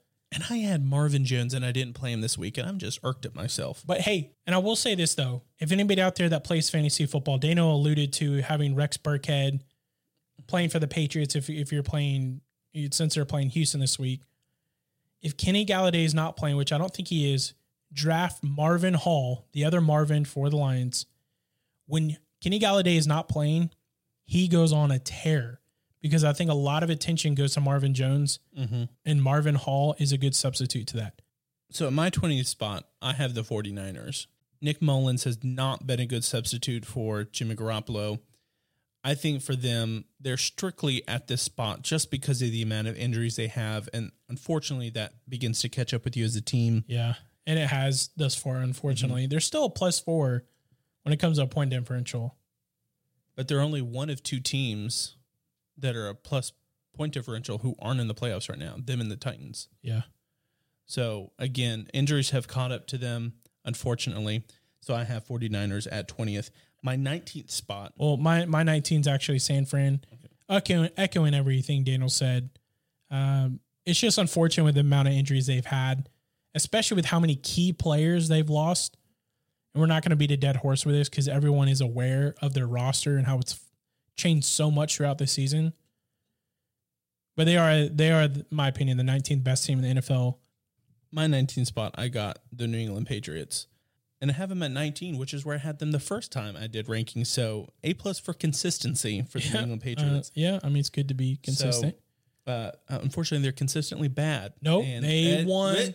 We're Let's go- go. no, we're, we're not. I go- got it right. We're not going through this again. They had a monsoon game. So It doesn't matter. Put an, Win's a win, put an asterisk. Yes, put an asterisk next to that though. Cam coming for you. So I have New England at 19. At number 18, I have Bill Belichick's protege, Matty Patty, at number 18. You know, I like that I have Danny Bag of Nickels and I have Matty Patty now. So uh, I'm lo- loving these nicknames. Um, Matt Patricia and the Lions, yes, they squeaked, they squeaked out a win against the Washington football team. I have them in 18, which is up seven spots from when I ranked them the first time. The fact that you think the Lions are better than the Patriots right now is laughable. What's the record right now? They're both four and five. Okay. They're both four and five, and I have them one spot and ahead of them. The Lions barely beat a Washington football team at home, and then the New England Patriots. I don't care the weatherman says. They beat a playoff team in the Baltimore Ravens, and they're worse. Yes, but you have to give it to the Lions For what? for To what? Are you going to say to that W word? defy Are you, you gonna the say that W word? What W word? Win. Yeah, they. Uh, yes, they defy me, and and their def, defiance of me. Matt Patricia knows who I am. He's listened to this podcast. He knows who and knows my Walker personal is, yeah. feeling is. Yes, and I think at this point he's doing it just to get back at me. But nevertheless, For I my have- for my 18 team, before you rudely interrupt me, who's your who's your nineteen? San Francisco. Oh. I said that. For my 18 team New England Patriots, You have them one spot. no, no, no. I have them four spots. No, I'm sorry, two spots. I have them two spots ahead of the Detroit Lions. No, but I have New England and Detroit side by side, and you have them side by side. No, San Francisco splits them. Oh. New England four and five. They played a great game. I believe Cam Newton is back. He's getting the system down. He's getting more comfortable with it. I think this is what happened when the Patriots. Remember a couple years ago, they started the season one and three. Ironically enough, they won the Super Bowl. Everybody said, "Well, the New England Patriots are over with. Bill Belichick needs to be fired. Tom Brady is falling off a cliff, as Max Kellerman would say, even though he did apologize. I will commend him for that. It only took like 10 years. People need to pump the brakes. They've won two in a row, one against a not so good team, the other one against a playoff team. Let's relax. They are the they are the 18th best team in the NFL. My number 17 team, the Chicago Bears. That's where I also have them. they they just lost to the Minnesota Vikings. You lose against a quarterback who has been terrible in his career under the lights.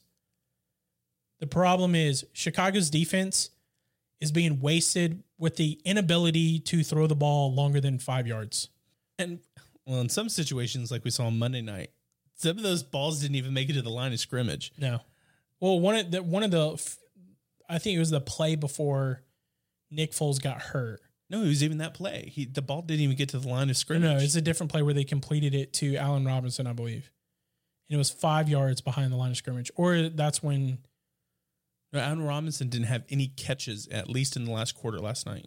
which is a shame because you have a really good receiving corps. But we both agree 17 team right there. Number 16, I have to go with Minnesota. Are You reading my mind? Or are you reading my paper? Very, very similar. And we hope that maybe you guys agree with us.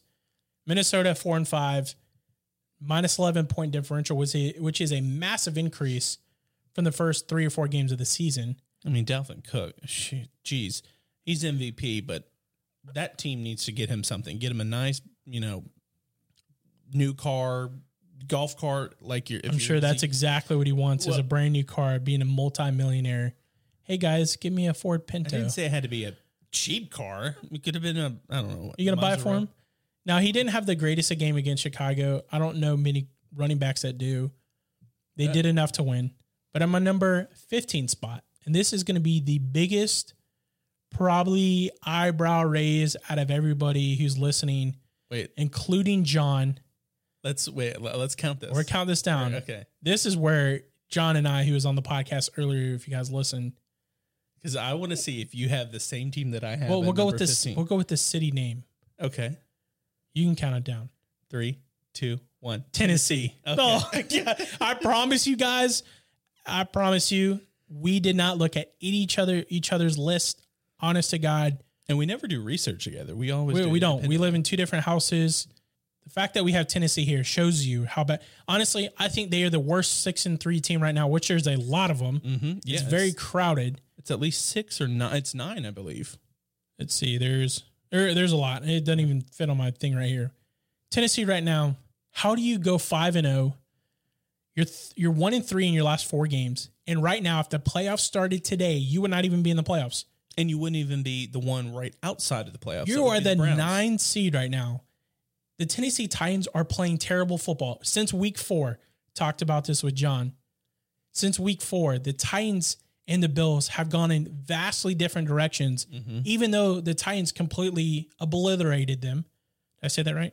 obliterated. There we go. The fact that they did not perform well at all, it, it can be frustrating from from a fan that supports Tennessee. But that but look at the record because yes, we saw that the Bills literally lost that game with 2 seconds left. But they only have one win separating the two of them. But when we look at those two teams, they are incomparable with each other. And for Tennessee, you rightly deserve the 15th spot, especially against that that awful, atrocious, vomit-inducing clown show against the Indianapolis Colts last week. What the gosh darn dang is wrong with that special teams in Tennessee? Uh, lost them the game. That is awful. We have talked about all season long about the kicking situation with Tennessee. You rank dead last in the league when it comes to field goals at 60%. I could kick that ball 10 times and probably get it in there six times. You might pull a hammy. And so not only is your kicking situation bad, your punting situation is bad. And we're going to go about this when we make our picks. I'm going to go more in depth with this, but Tennessee, mm, okay, you're at 15. well, I want to say this before we move on. Blow a gasket. Actually, I'll wait. I'll wait to talk about this with the Bills. But that's our 15 team. We believe Tennessee is no better than halfway. Mhm. Actually, N- They're a little better than sorry, halfway. my math, uh, my math's wrong. At the 14 spot, have to go with Cleveland Browns. I swear, you're keep your eyes. I promise on that side we're on we are on different end into the table. Dano doesn't even have his laptop; it's died on him. Rest in peace. At the But I have my notebook. I, I Yeah. like to handwrite.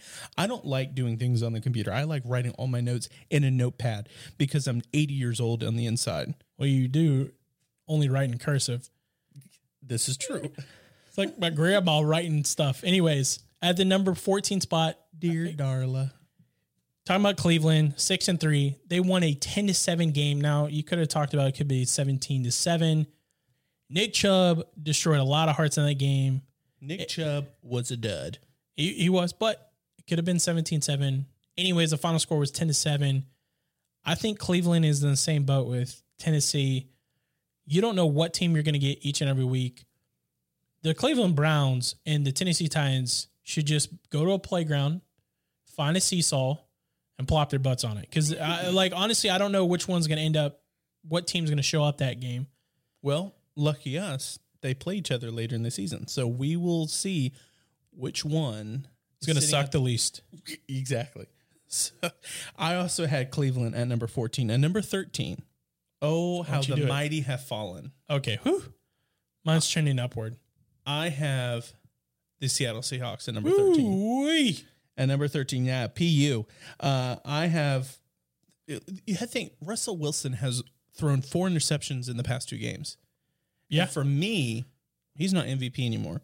I think that you can I, w- I, I, I will agree. okay, thank you. I will So, agree. Seattle, Russell Wilson, you're still a fantastic quarterback, but I don't know what has happened with the, the throws that he, the picks that he has had. It's not like bang bang, you know, ball was tipped in the air and then someone was able to scoop it before it hit the ground. Yeah. Like some of these throws, I'm like Russell, this is so un Wilson esque. Don't you love that vocabulary? Un Wilson esque. and I have them at 13 simply because this offense has the past two weeks has not done extremely well, but that defense, again, you're not going to be able to go deep into the playoffs with that defense. They'd let anyone in. They're in the, they're in the same boat with Tennessee. They both started out undefeated, one of the last remaining undefeated teams. And they're both six and three right now. It does not matter about you getting to a point of undefeated. The New England Patriots proved that in 2007, 16 and 0 in the regular season. Then they lost against a Giants team that barely made the playoffs. I don't care what the regular season says. I don't care that the Pittsburgh Steelers are 9 and 0 right now. I care how you play on the field. I don't think Pittsburgh's the best team in the NFL. We'll get to that. Little spoiler. But I think that with undefeated records, I talked about this a couple weeks ago, and that that's a lot of pressure when you're an undefeated team to have to keep that up. I'm thinking I'd want that one loss so that you can release the pressure of having to maintain an undefeated season. That's what that's what the Indianapolis Colts did a, a couple years ago when Peyton Manning was still playing. Is I think the Colts were fourteen and zero before they got their first loss. They already solidified the number one seed, and I think they lost their last two games from my memory. It is a lot of pressure, but at the 13 spot, I have the Miami Dolphins. I think right now they're playing great defensive football. I think their special teams is right now the best in the NFL. What I'm not bought in on, and I love Tua. What's so funny over there? nothing. Continue. Okay. Oops. What I'm not in yet is Tua. Now he's played some mistake free football, And he's 3 0 starter. but I can't right now put them at a better offensive standpoint than the 12 teams ahead of them. They're trending upward. Look, Miami wasn't even here in our last power rankings, especially my week one or whatever. I think it was week three, maybe. I have Miami at 13. Yeah, I have Miami actually at number 12. And for me, I mean, they moved up five spots from the last time that I ranked them in the power rankings. Tua, as I said, he's 3 0 starter. This defense has consistently gotten better. I said last week that their special teams has been great. They deserve the 12th spot. But again, yes, offensively, they're not quite there yet. But I look forward to the fact that they're going to get a playoff seed. At the beginning of the season, I didn't expect that. So I'm pleasantly surprised what Brian Flores has done in Miami. My 12th spot, team just lost against the New England Patriots, the Baltimore Ravens. They're still 6 and 3, plus 79 point differential, which is among the best in the league. A lot of that is because their defense, not offense. I'm saying that their defense, like they're they've had defensive touchdowns. Yeah. I mean, I'm, I'm, not. I'm calculating that into it. I'm saying it's their defense has been much better than their offense this year. Oh, yes, for sure. So I have them at the 12th spot. I mean, they're just not playing the best football right now. They they was a bad collapse against Pittsburgh. They didn't play well against New England. Even the score was a little closer than maybe people think. But did you hear that interview that sorry to interrupt, oops, but Lamar Jackson last week when he talked about how at the line of scrimmage the defense is calling out their plays. Yeah. I mean that's kind of telling of offensively. That's Well, yeah, but he also I'm shouldn't have opened his player. mouth. I'm not a football player, but I think that if your defense knows what you're going to do, that's probably not a good thing. Well, I mean, like you said, it's a little predictable there in Baltimore, but at your 12 spot, who's your 12 team? You said Miami, right? I did. I said Miami. At number 11, I have the LA Rams, which is two spots. Are you kidding me? what? The LA Rams are at 11. At, they are 11 at me. Uh, Man. they are 11 for me because I have 10 teams that are better than LA. Uh, I don't see 10 teams better than them. I do. And I'll tell you who they are. But number 11, I have the Rams. Their defense has been great. Offense, pretty darn good as well. But I don't see them in my top 10. They're just cracky. They're essentially this week's Buffalo Bills for me. Which, for you Buffalo fans, you'll be quite happy. I actually have you in the top 10 this time. And that's because you've done Hey, you know what's funny? Hmm. What did I say a couple weeks ago What? about the Buffalo Bills? And that you That disagreed Josh on. Allen that you No. were questioning No, whether no, he was no, going to no, be no. MVP? No, no, no. That's what I'm not talking about. Remember I'm talking about the Bills, not Josh Allen. You believe that they weren't a top 10 team. You're right. At Funny. that point. Funny. But now they're in my top 10. They so. are. Mm-hmm. So for my 11, I have Indy. I think they played a great game against Tennessee. I don't think that's going to be a team that we see going forward throughout the season. It's a division game. Tennessee, they're they are they've been playing terrible football lately. Indy has to play Green Bay this week. We'll talk about the matchup, but I don't think Indy's going to be able to perform like they did Thursday night football, cracking my top 10 despite maybe some people's disagreements. I have to go with Seattle still. I understand they have not played great football lately, but Russell Wilson is still a top five quarterback right now. The thing is, you you mentioned his four turnovers in the last two games. Guess what? That doesn't happen often, and I don't want to completely check out on Russell Wilson just because he's had a bad couple of games. He I'm just not- wait, played. wait, wait, I'm wait. not saying you are. Okay. I'm saying me. I don't want to check out on him. He uh, just played a Los Angeles Rams defense, which is loaded, and they still had an opportunity to win. And I know that we've been seeing that the past couple weeks for Russell Wilson. I still think that they're a top 10 team in the NFL, and I would be scared to play them. I don't care what time of day or where it is. Russell Wilson is dangerous more than anyone. That- That's why he's called Dangerous for a reason. With the power rankings, we have to remember that there it's a fluid situation from week to week. Yeah. You know, just because I have them at 13 this week doesn't mean they'd be at 13 next week. But when you throw four interceptions in the past two weeks, your defense is letting everyone in. But we were just talking about our last power rankings that they were, what, one or two in the league? That's because they were undefeated at that point. And yes, that but I'm saying you're telling me in three weeks that they've gone from number three to 13. Exactly. no. I, and I- I said before I started, I said, "Oh, how the mighty have fallen." But if you're not going to fix that defensive situation, then they're going to be sitting around 13 because when it comes to the playoffs, that puts them at about the seventh seed, which for a wild card team, that's where they belong at the seventh seed. I think they're ten. Who's your ten? Who's cracking your top ten? I have the Las Vegas Raiders at number 10 which last time around at number nine. I think just because the the teams that are rising to the top, the cream of the crop, have just been so good this year. Las Vegas, they are six and three as well. They just had a a division win against the Broncos. Which, funny enough about that matchup, I think it's 11, la- the last 11 games, I believe, it's gone back and forth. Yeah. So the next time the Raiders, foreshadowing, next time the Raiders and Broncos play, go with the Broncos. alert. Yeah. As we discussed earlier with John, Greg Olson, the offensive coordinator, has revitalized Derek Carr's career. In Vegas right now, they have the fifth spot in the playoffs. Their first wild card actually ahead of Baltimore. Just how the schedules yeah, work. And, I and th- that's awesome for the Raiders because the last couple years, they've always been that team that's the the final Knocking on the door. like literally knocking on the door. Either they were that last game or two is going to put them in the playoffs. Now they're at a position they're they're the first wild card spot. Of three. So They're looking good right now, and I, and I like Greg Olson. I think he's going to be a head coach soon. What he's done with Derek Carr and Jon Gruden, obviously, will get credit for it too. But Greg Olson's a great offensive coordinator, and I think he's going to have a head coaching job, if not next year, the year following. But the number nine spot, you have Las Vegas at 10, right? Mm-hmm. I have Las Vegas at nine. I love what Las Vegas is doing offensively. Josh Jacobs looks to be healthy again.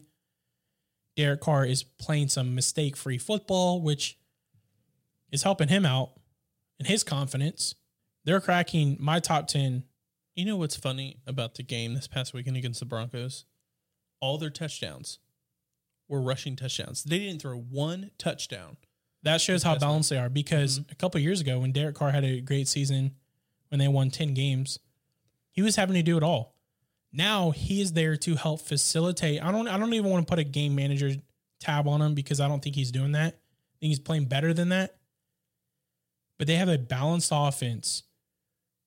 And they could be a team that makes kind of like what Tennessee did last year in the playoffs, where they upset a team or two because of how they are playing right now. you know, and I first discovered, I first discovered they didn't throw any touchdowns because the guy I was playing in fantasy had Derek Carr, and he had barely any points. I'm like, how does this team have 37 points? And that's because Derek Carr didn't throw any touchdowns. But yes, that does show how consistent and balanced they are as an organization, and so they rightly deserve to be in the top 10. My number nine is Baltimore. They had a close loss against New England this past weekend. You think Could Baltimore is worse than Seattle? Or sorry, No, better. You think Baltimore is better than Seattle? Absolutely. Why? Because they are a much more balanced team than Seattle is. You know that majority of the touchdowns that Seattle has gotten this year is because of Russell Wilson. They have like 37 touchdowns and he's done 28 of them. So It's because their their offense which is much better than their defense, but it's mostly passing. They're know not how- as balanced as Baltimore is. do you know how you win games? Yeah, by scoring more points. Duh. Exactly. Ex- yeah. You don't think that Russell Wilson has the ability, like if it was a head-to-head matchup, matchup. I'm not concerned about Russell Wilson. It's the defense that I'm concerned about, Andrew. I know You- that but I, but I'm saying is that you don't think that Russell Wilson has the ability to score more points than if the Ravens did, like if they went they had they went head to head. I think that in that situation, Baltimore's defense versus Seattle's offense would be an even split. So let's push those out of the way. I would much rather put Baltimore's offense against Seattle's defense any day. Yes, I think the Ravens would beat them. So I have the Ravens at number nine. They fall in four spots. So it's not like I'm, you know, kiss and tushes around here. I've got Baltimore at number nine. They have the last playoff spot for the AFC. So again, they're not one of the best, but they are within my top 10. Now we'll see what happens this week when they play Tennessee. If they lose to Tennessee this week, Let me guess, they're gonna fall, out of fall, my top 10, and they will be the new, oh, how the mighty have They're fallen. shaking in their boots. I have said week in week in and week out that Baltimore is not the same team as they were last year. They're not as good. Teams have finally figured out Lamar Jackson. He's even said that because the defense has been calling. but keep in mind, people, nobody has figured out Russell Wilson yet. Yeah, because the, the the division has because he keeps losing to them. I'm still perplexed by that, but I have to go with the eight team Los Angeles Rams, six and three. They just beat the Seahawks, which I still think is one of the best, obviously, in the league. I like the defensive side of the ball. Offensively, they can get by. They have a good enough offense to get by and win games. I like him at eight. At my number eight team, I have the Colts. The Colts, prior to them playing Tennessee this past Thursday, the knock against their defense is, oh, they haven't played a top 10 offense yet. Well, they have shown. Now, granted, special teams is what really won them that game. I mean, we'll talk about that when we make our picks later. But Indianapolis, they are in my top 10 just because of the six and three teams, they have shown them some of the most consistent weeks. Philip Rivers, he's an okay quarterback, but I want to see how they play this week against Green Bay. That's going to be a big test for them. If Indy's defense can stop Aaron Rodgers, which I don't believe that they will, I think that they can solidify their place in the top 10, but we'll see what happens. But at this moment, I've got them at number eight. Number seven, have to go with Buffalo. Now, Buffalo just came off a disappointing, heartbreaking loss to Arizona. That's why I have Arizona ahead of them. Thing is, interesting fact about Buffalo their three losses against two six and three teams and an eight and one team. That that's Buffalo's losses right now. They're one of the best teams in the NFL. The reason why I don't have them even higher is because I think their games have been too close. They almost beat Arizona. I get that. Now they get a bye this week. Unfortunately, they have to think about that for a whole two weeks. But I think Buffalo is the seventh best team in the NFL. I also have Buffalo at number seven. As we've said, they've gone in an entirely different direction since week four, their first loss. They narrowly lost in probably one of the best catches in NFL history. But they're also 4 0 in their division. And I think at number seven, I think possibly they could be even a better team than number seven, which is a complete opposite direction of what I said two weeks ago. But Buffalo fans, you're welcome, Bills Mafia. I finally have you in the top 10. And at this point, that is well deserved.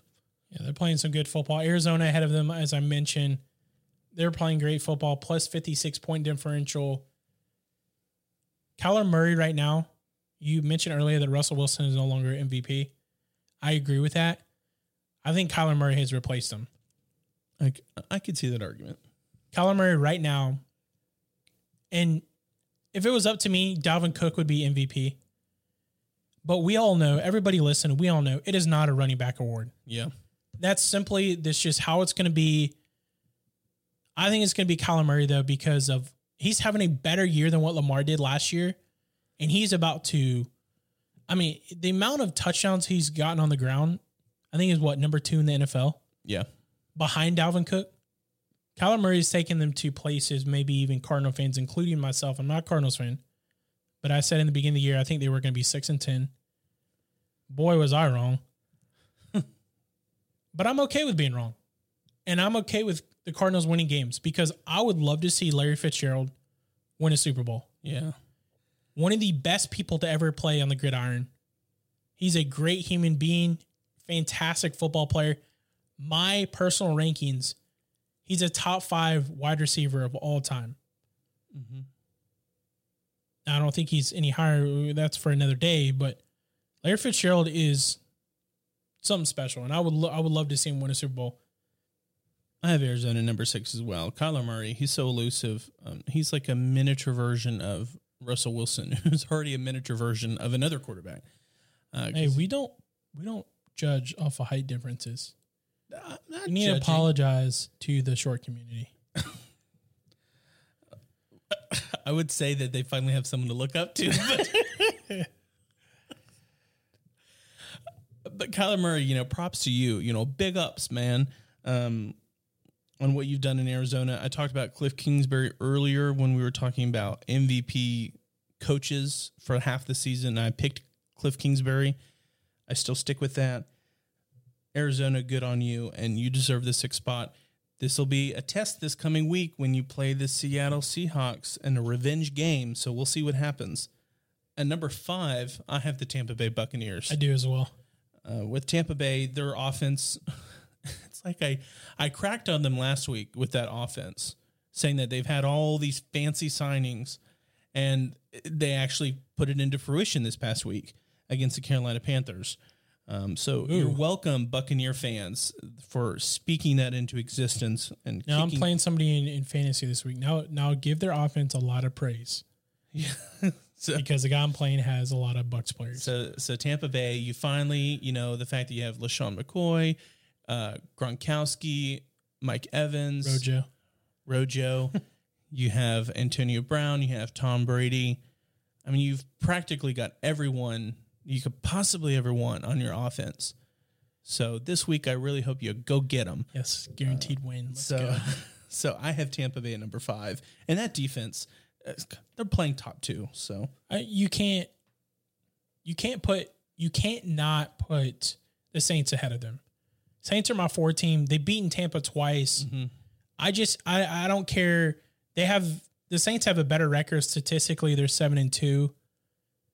I can't put a team that's lost twice to the team ahead of them or behind them. you had Buffalo at seven, Arizona at six, Tampa at five, and New Orleans at four. I think Yes. from picks one through seven, I think we probably have the same exact picks. At number four, I also have New Orleans. The yes, as you said, they should be ahead of Tampa Bay simply because they've beaten them twice. However, with Jameis Winston possibly going to be in the roster, starting quarterback for the next two to three weeks, we'll see what happens at the next time we do a power rankings. Uh, but I have New Orleans at number four. Number three, I have Aaron Rodgers and the Packers. Yeah. Uh, offensively, this team is just so fun to watch, and I'm curious what the situation would be if Aaron Jones has been been healthy this entire season, and the the balance that that team would bring offensively. Their defense is middle of the league, uh, but nevertheless, they've have a fantastic head coach in Matt LaFleur, and I have them at number three. Who's your number three? Uh, Green Bay as well. Then I have Pitt at two. Green Bay. Green Bay. The thing is, they barely won against Jacksonville. Mm-hmm. I said that they were elite. I think they still are. I think there was an escape for them to lose against a bad team. Well, with the few teams that you had in the elite, Yeah. you still think that they're elite. yes, I do. Barely, They're seven and to two. They're seven and two. I roll. That's fine. They're seven and two right now. Pittsburgh at number two. They're nine and zero. The thing is, they're not impressing me right now. I still said that they were elite last year. I think they still are. My biggest mistake is not putting Kansas City in the elite. I don't know what I was thinking. I promise I wasn't on anything. You're drunk on your own power, is what it was. Kansas City is an elite team, even though they did not play this past weekend. Pittsburgh, Green Bay, and New Orleans, all three showed me they were my only three teams in the elite section. They all showed me that they have a weakness. In Kansas City, they should have been there from the start. They're my number one team in the NFL right now. They have the highest point differential in the NFL. They're playing the most virtually flawless football right now. I apologize, Chiefs Kingdom. But I am redeeming myself with this, and that Kansas City is the number one team in the league. So I wrestled with this on who I was going to put at number two and number one. I have Kansas City at number two, and half of it, well, not half, but some of it has to do with who they're playing next week. They have the Las Vegas Raiders to play. And again, that was their first loss of the season, their only loss of the season. I'm curious how they manage that game. If they win, I would put them at number one. Again, Pittsburgh has not been that impressive. They've had some close wins, as we discussed earlier with John, which is telling. But I have them at one simply because they are undefeated. But I would have, if I could pick, Pittsburgh 1A and then Kansas City at 1B. It really could be flopped either way, and we'll see what happens this weekend in week 12. Hello? You play to win the game.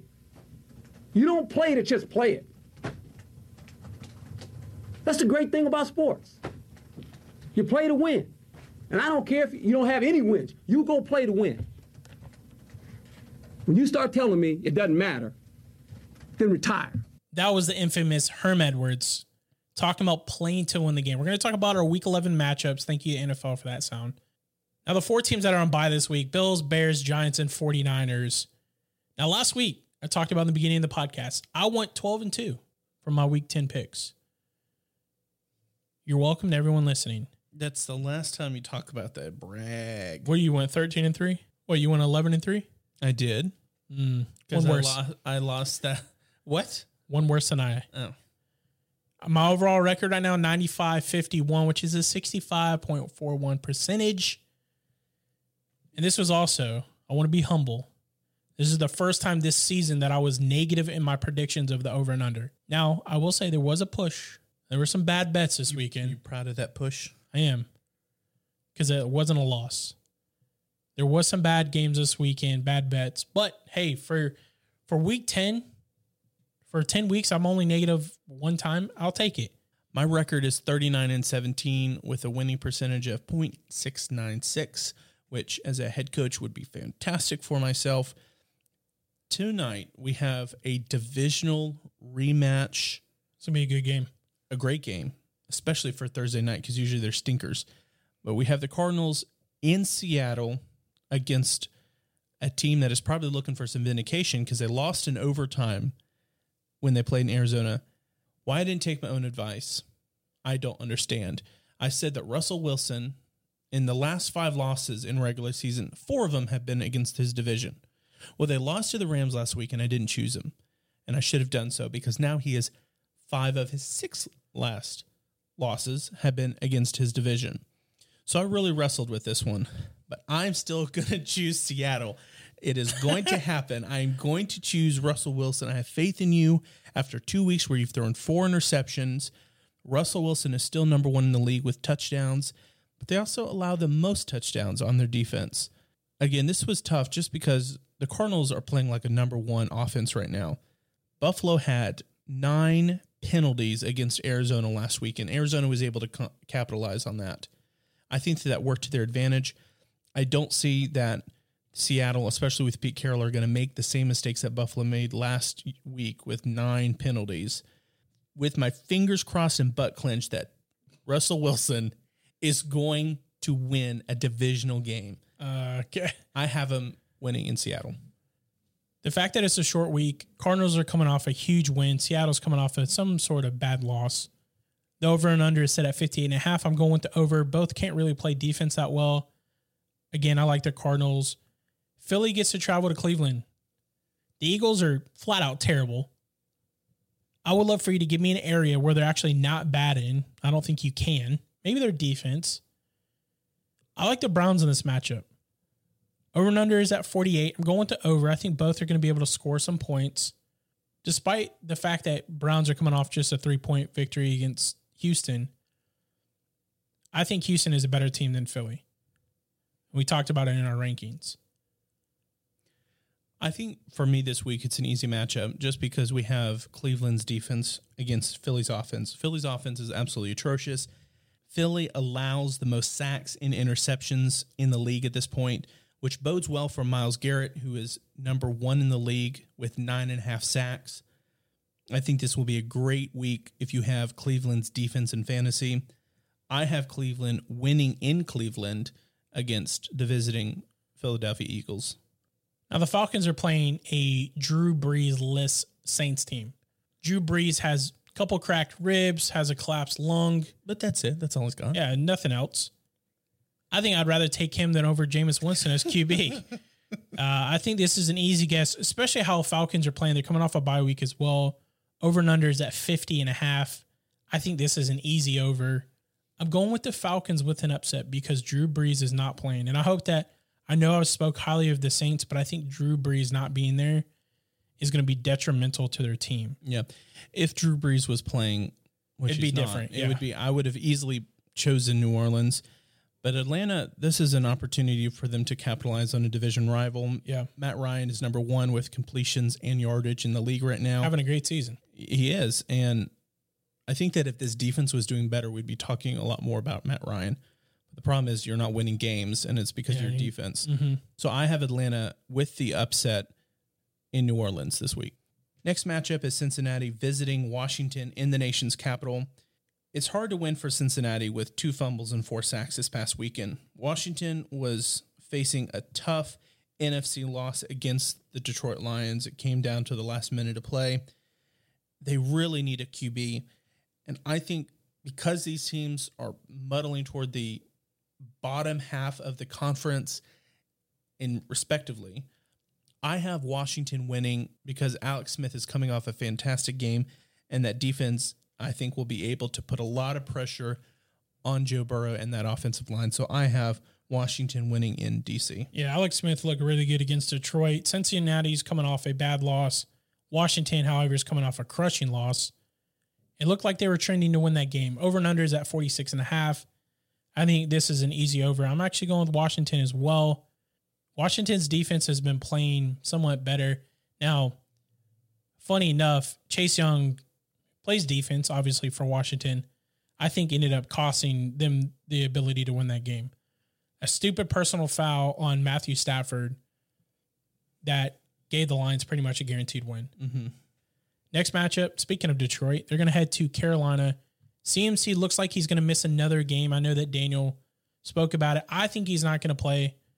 I think the fact that Teddy is hurt too is Matt Rhule really going to say, hey, let's go ahead and play CMC, Christian McCaffrey, even though Teddy's not going to be there. I think to be smart about it, I think that they should not play Christian McCaffrey until he's fully healthy rather than trying to jeopardize possibly missing even longer because of the injuries. It's difficult to talk about this matchup because at the other uh, at the other flip of the coin, Matthew Stafford is hurt as well. He has a hurt thumb on his throwing hand. Injured wide receivers. But because I'm 0 2 when picking them, the Carolina Panthers, I'm going with the Lions. Now, the over and under is not set yet, so I don't have it. I would probably go with the under anyways, just because the injuries. I don't think both teams are going to score a lot of points. So I went back and forth, and the person I have losing this game, I originally had winning. Detroit, you guys know uh, my feelings on them, but I want to talk about Carolina for just a moment because this past weekend, I actually got an answer from Mick Mixon, who I talked about is the voice of the Carolina Panthers. And my question was, why is Teddy Bridgewater not a great game manager? I've talked about how they continue to waste timeouts well before they even get within four minutes of the last bit of half before halftime or toward the end of the game. And he said that was a good question, a good observation. And it's because the offense for Carolina is consistently changing plays. He said very rarely will you ever see them with the same personnel back to back on plays. And because there's so much shuffling between plays, Teddy Bridgewater isn't able to keep up. I think if your if your quarterback isn't able to keep up, some changes need to be made. Carolina's special teams is fantastic. Their punter with two punts within the five yard line. One of them was wasted by having that 98 yard touchdown by what Romo, Joe, Rojo, Rojo. Uh, but Joey Slye, he leads the league in field goals and points. So and bench presses. and bench presses. He's kudos to Carolina's special teams.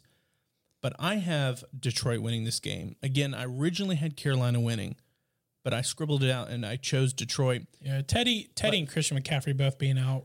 I can't, I can't do it. Can't pick Carolina, If you've got PJ Walker as your starting quarterback, I don't see them beating Detroit. dude. He is the XFL stud, man. They could, uh he could come in and take Teddy's job away. So I have Detroit winning here and Carolina, you're inching closer and closer to that top five draft pick. Pittsburgh traveling to Jacksonville. Is this a trap game? That's a good question. I was hoping you were going to say no. I don't think it's a trap game. this is going to be Doug Marrone's last game, in my opinion. Over and under is at 47 and a half. I'm going with the over Steelers as well. This is not going to be a close game. Well, you know, I said last week that Jacksonville was going to keep that game close against Green Bay, and they almost came away with the upset.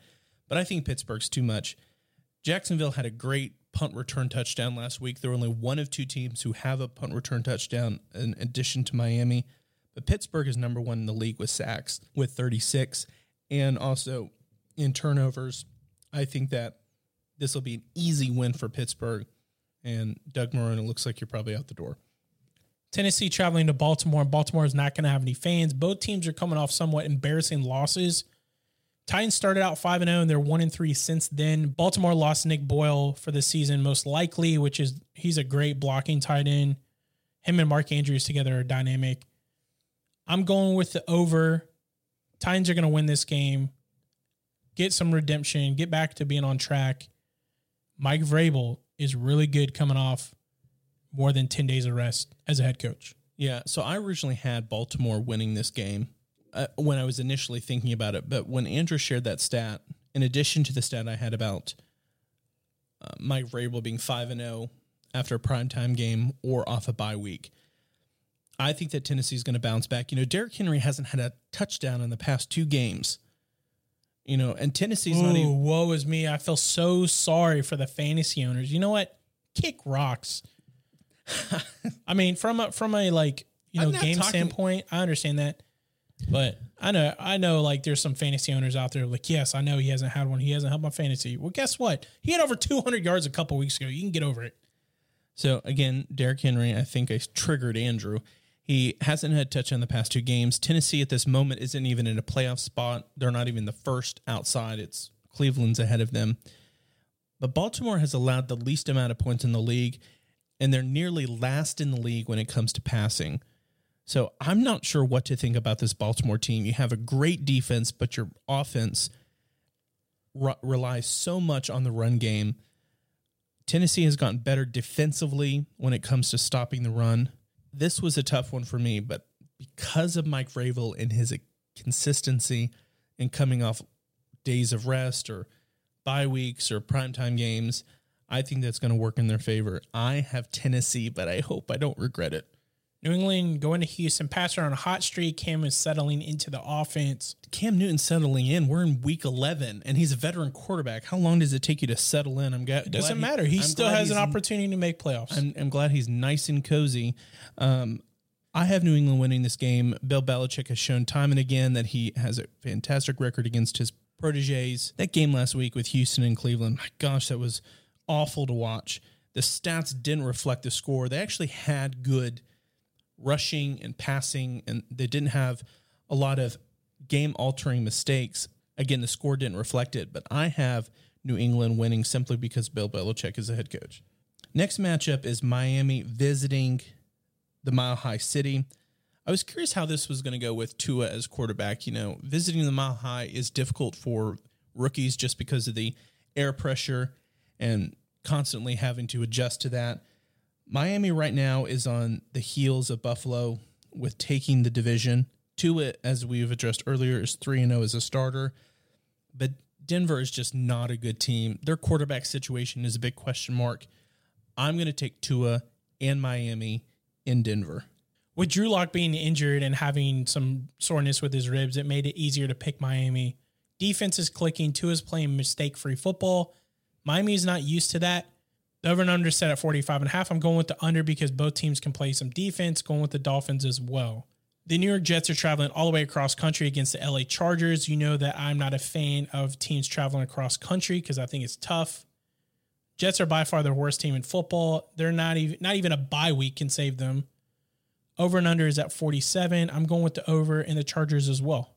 I'm not going to go deep into this game. I think that the Chargers will win. However, if any game has the potential to be an upset, this would be the matchup that I would choose. I wouldn't be shocked if the Jets win, but I still think it's the Chargers to lose. Now, week 11, we have a, a lot of really good matchups. Green Bay and the Colts being one of them. Packers are coming off a near whiff of this season. Jags almost embarrassed them. I believe that the Packers almost losing and the Colts coming off a big win against Tennessee is going to get to Indy's head. I think the Packers are going to win this game. They're going to score the over at 51 and a half. I really like Packers winning this game. Indianapolis's defense right now is number one in the league, at least when it comes to points allowed. They also allowed the least amount of sacks on the offensive side. Green Bay, however, was on the verge of a, an upset against Jacksonville. I think that overall, that offense is so much better than Indianapolis's. I have Green Bay winning in Indianapolis this week in Aaron Rodgers. Dallas traveling to Minnesota. Dalvin Cook is back and healthy. He's the best player in the league. Cowboys, unfortunately, are not clicking whatsoever.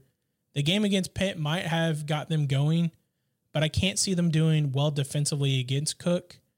Vikings are going to win. I'm going with the under. It's set at 47 and a half. I don't think both teams are going to score a lot of points. Vikings, though. So Dalvin Cook right now is number one in the league when it comes to yards and touchdowns. He's got 12 touchdowns at this point. Cousins, Kirk Cousins, finally won against the Let's Chicago go, Bears. baby. Not only did he win against the Chicago Bears, he finally won on Monday night. His record is now one in nine on Monday Night Football games. So you go, Kirk. Uh, Dallas offensively is just not working. Someone tried to trade me Ezekiel Elliott in fantasy, and I said no, thank you.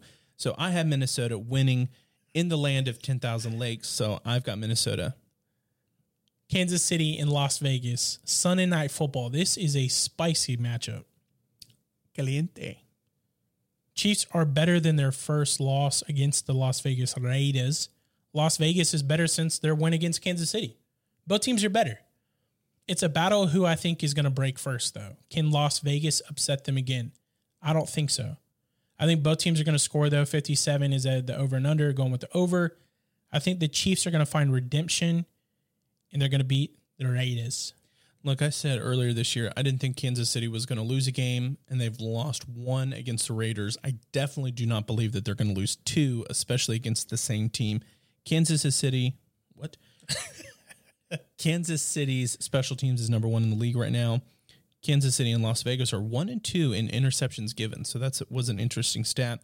I have Kansas City simply because they are the better team in their division, and I do not see Patty Mahomes losing to Las Vegas twice. So I've got Kansas City. Monday Night Football is another great matchup. Now I'm sick and tired of another primetime game for Brady and company. We every week we talk about this. The Rams are traveling to Tampa Bay. Los Angeles losing Andrew Whitworth to a possible season-ending injury is a massive blow to them. Yeah.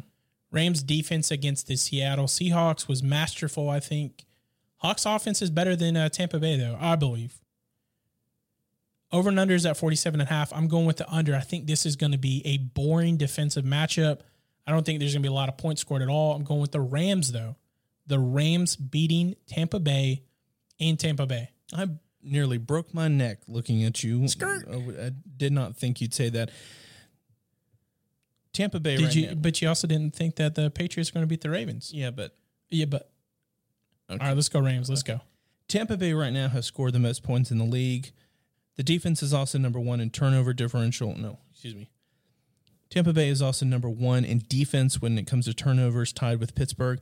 They also are number one in interceptions. Losing Andrew Whitworth possibly to a season ending injury for the Rams would be massive. He's the number one tackle in the league right now. And think about how many left tackles we've lost. For three, just thinking about Ronnie Stanley, Ravens, Taylor Lewan, Titans, and A.J. Whitworth now with the with the Rams. Yeah, and I, And th- those are some of the three best in the league. Exactly. And I just don't think that the Rams will be able to hold back the Tampa's defense, especially since they're top five in the league right now. I have Tom Brady and the Buccaneers winning in Jameis Ray Stadium. Well, that's it for this week. Thank you again, Jonathan, for joining us earlier on the podcast. You guys already know if you want to be on it, message us on Twitter, Instagram at Podcast Pigskin. Tonight we got a juicy matchup: Cardinals at Seahawks. See you next Thursday. Much love. Thanks for listening this week on the Pigskin Podcast. Subscribe to the pod on iTunes and Spotify so you'll never miss a show. Also, follow us on Instagram and Twitter at Podcast Pigskin. If you want to stay engaged throughout the week, give us a follow. We want to hear from our listeners. Give us a breakdown. Signing off.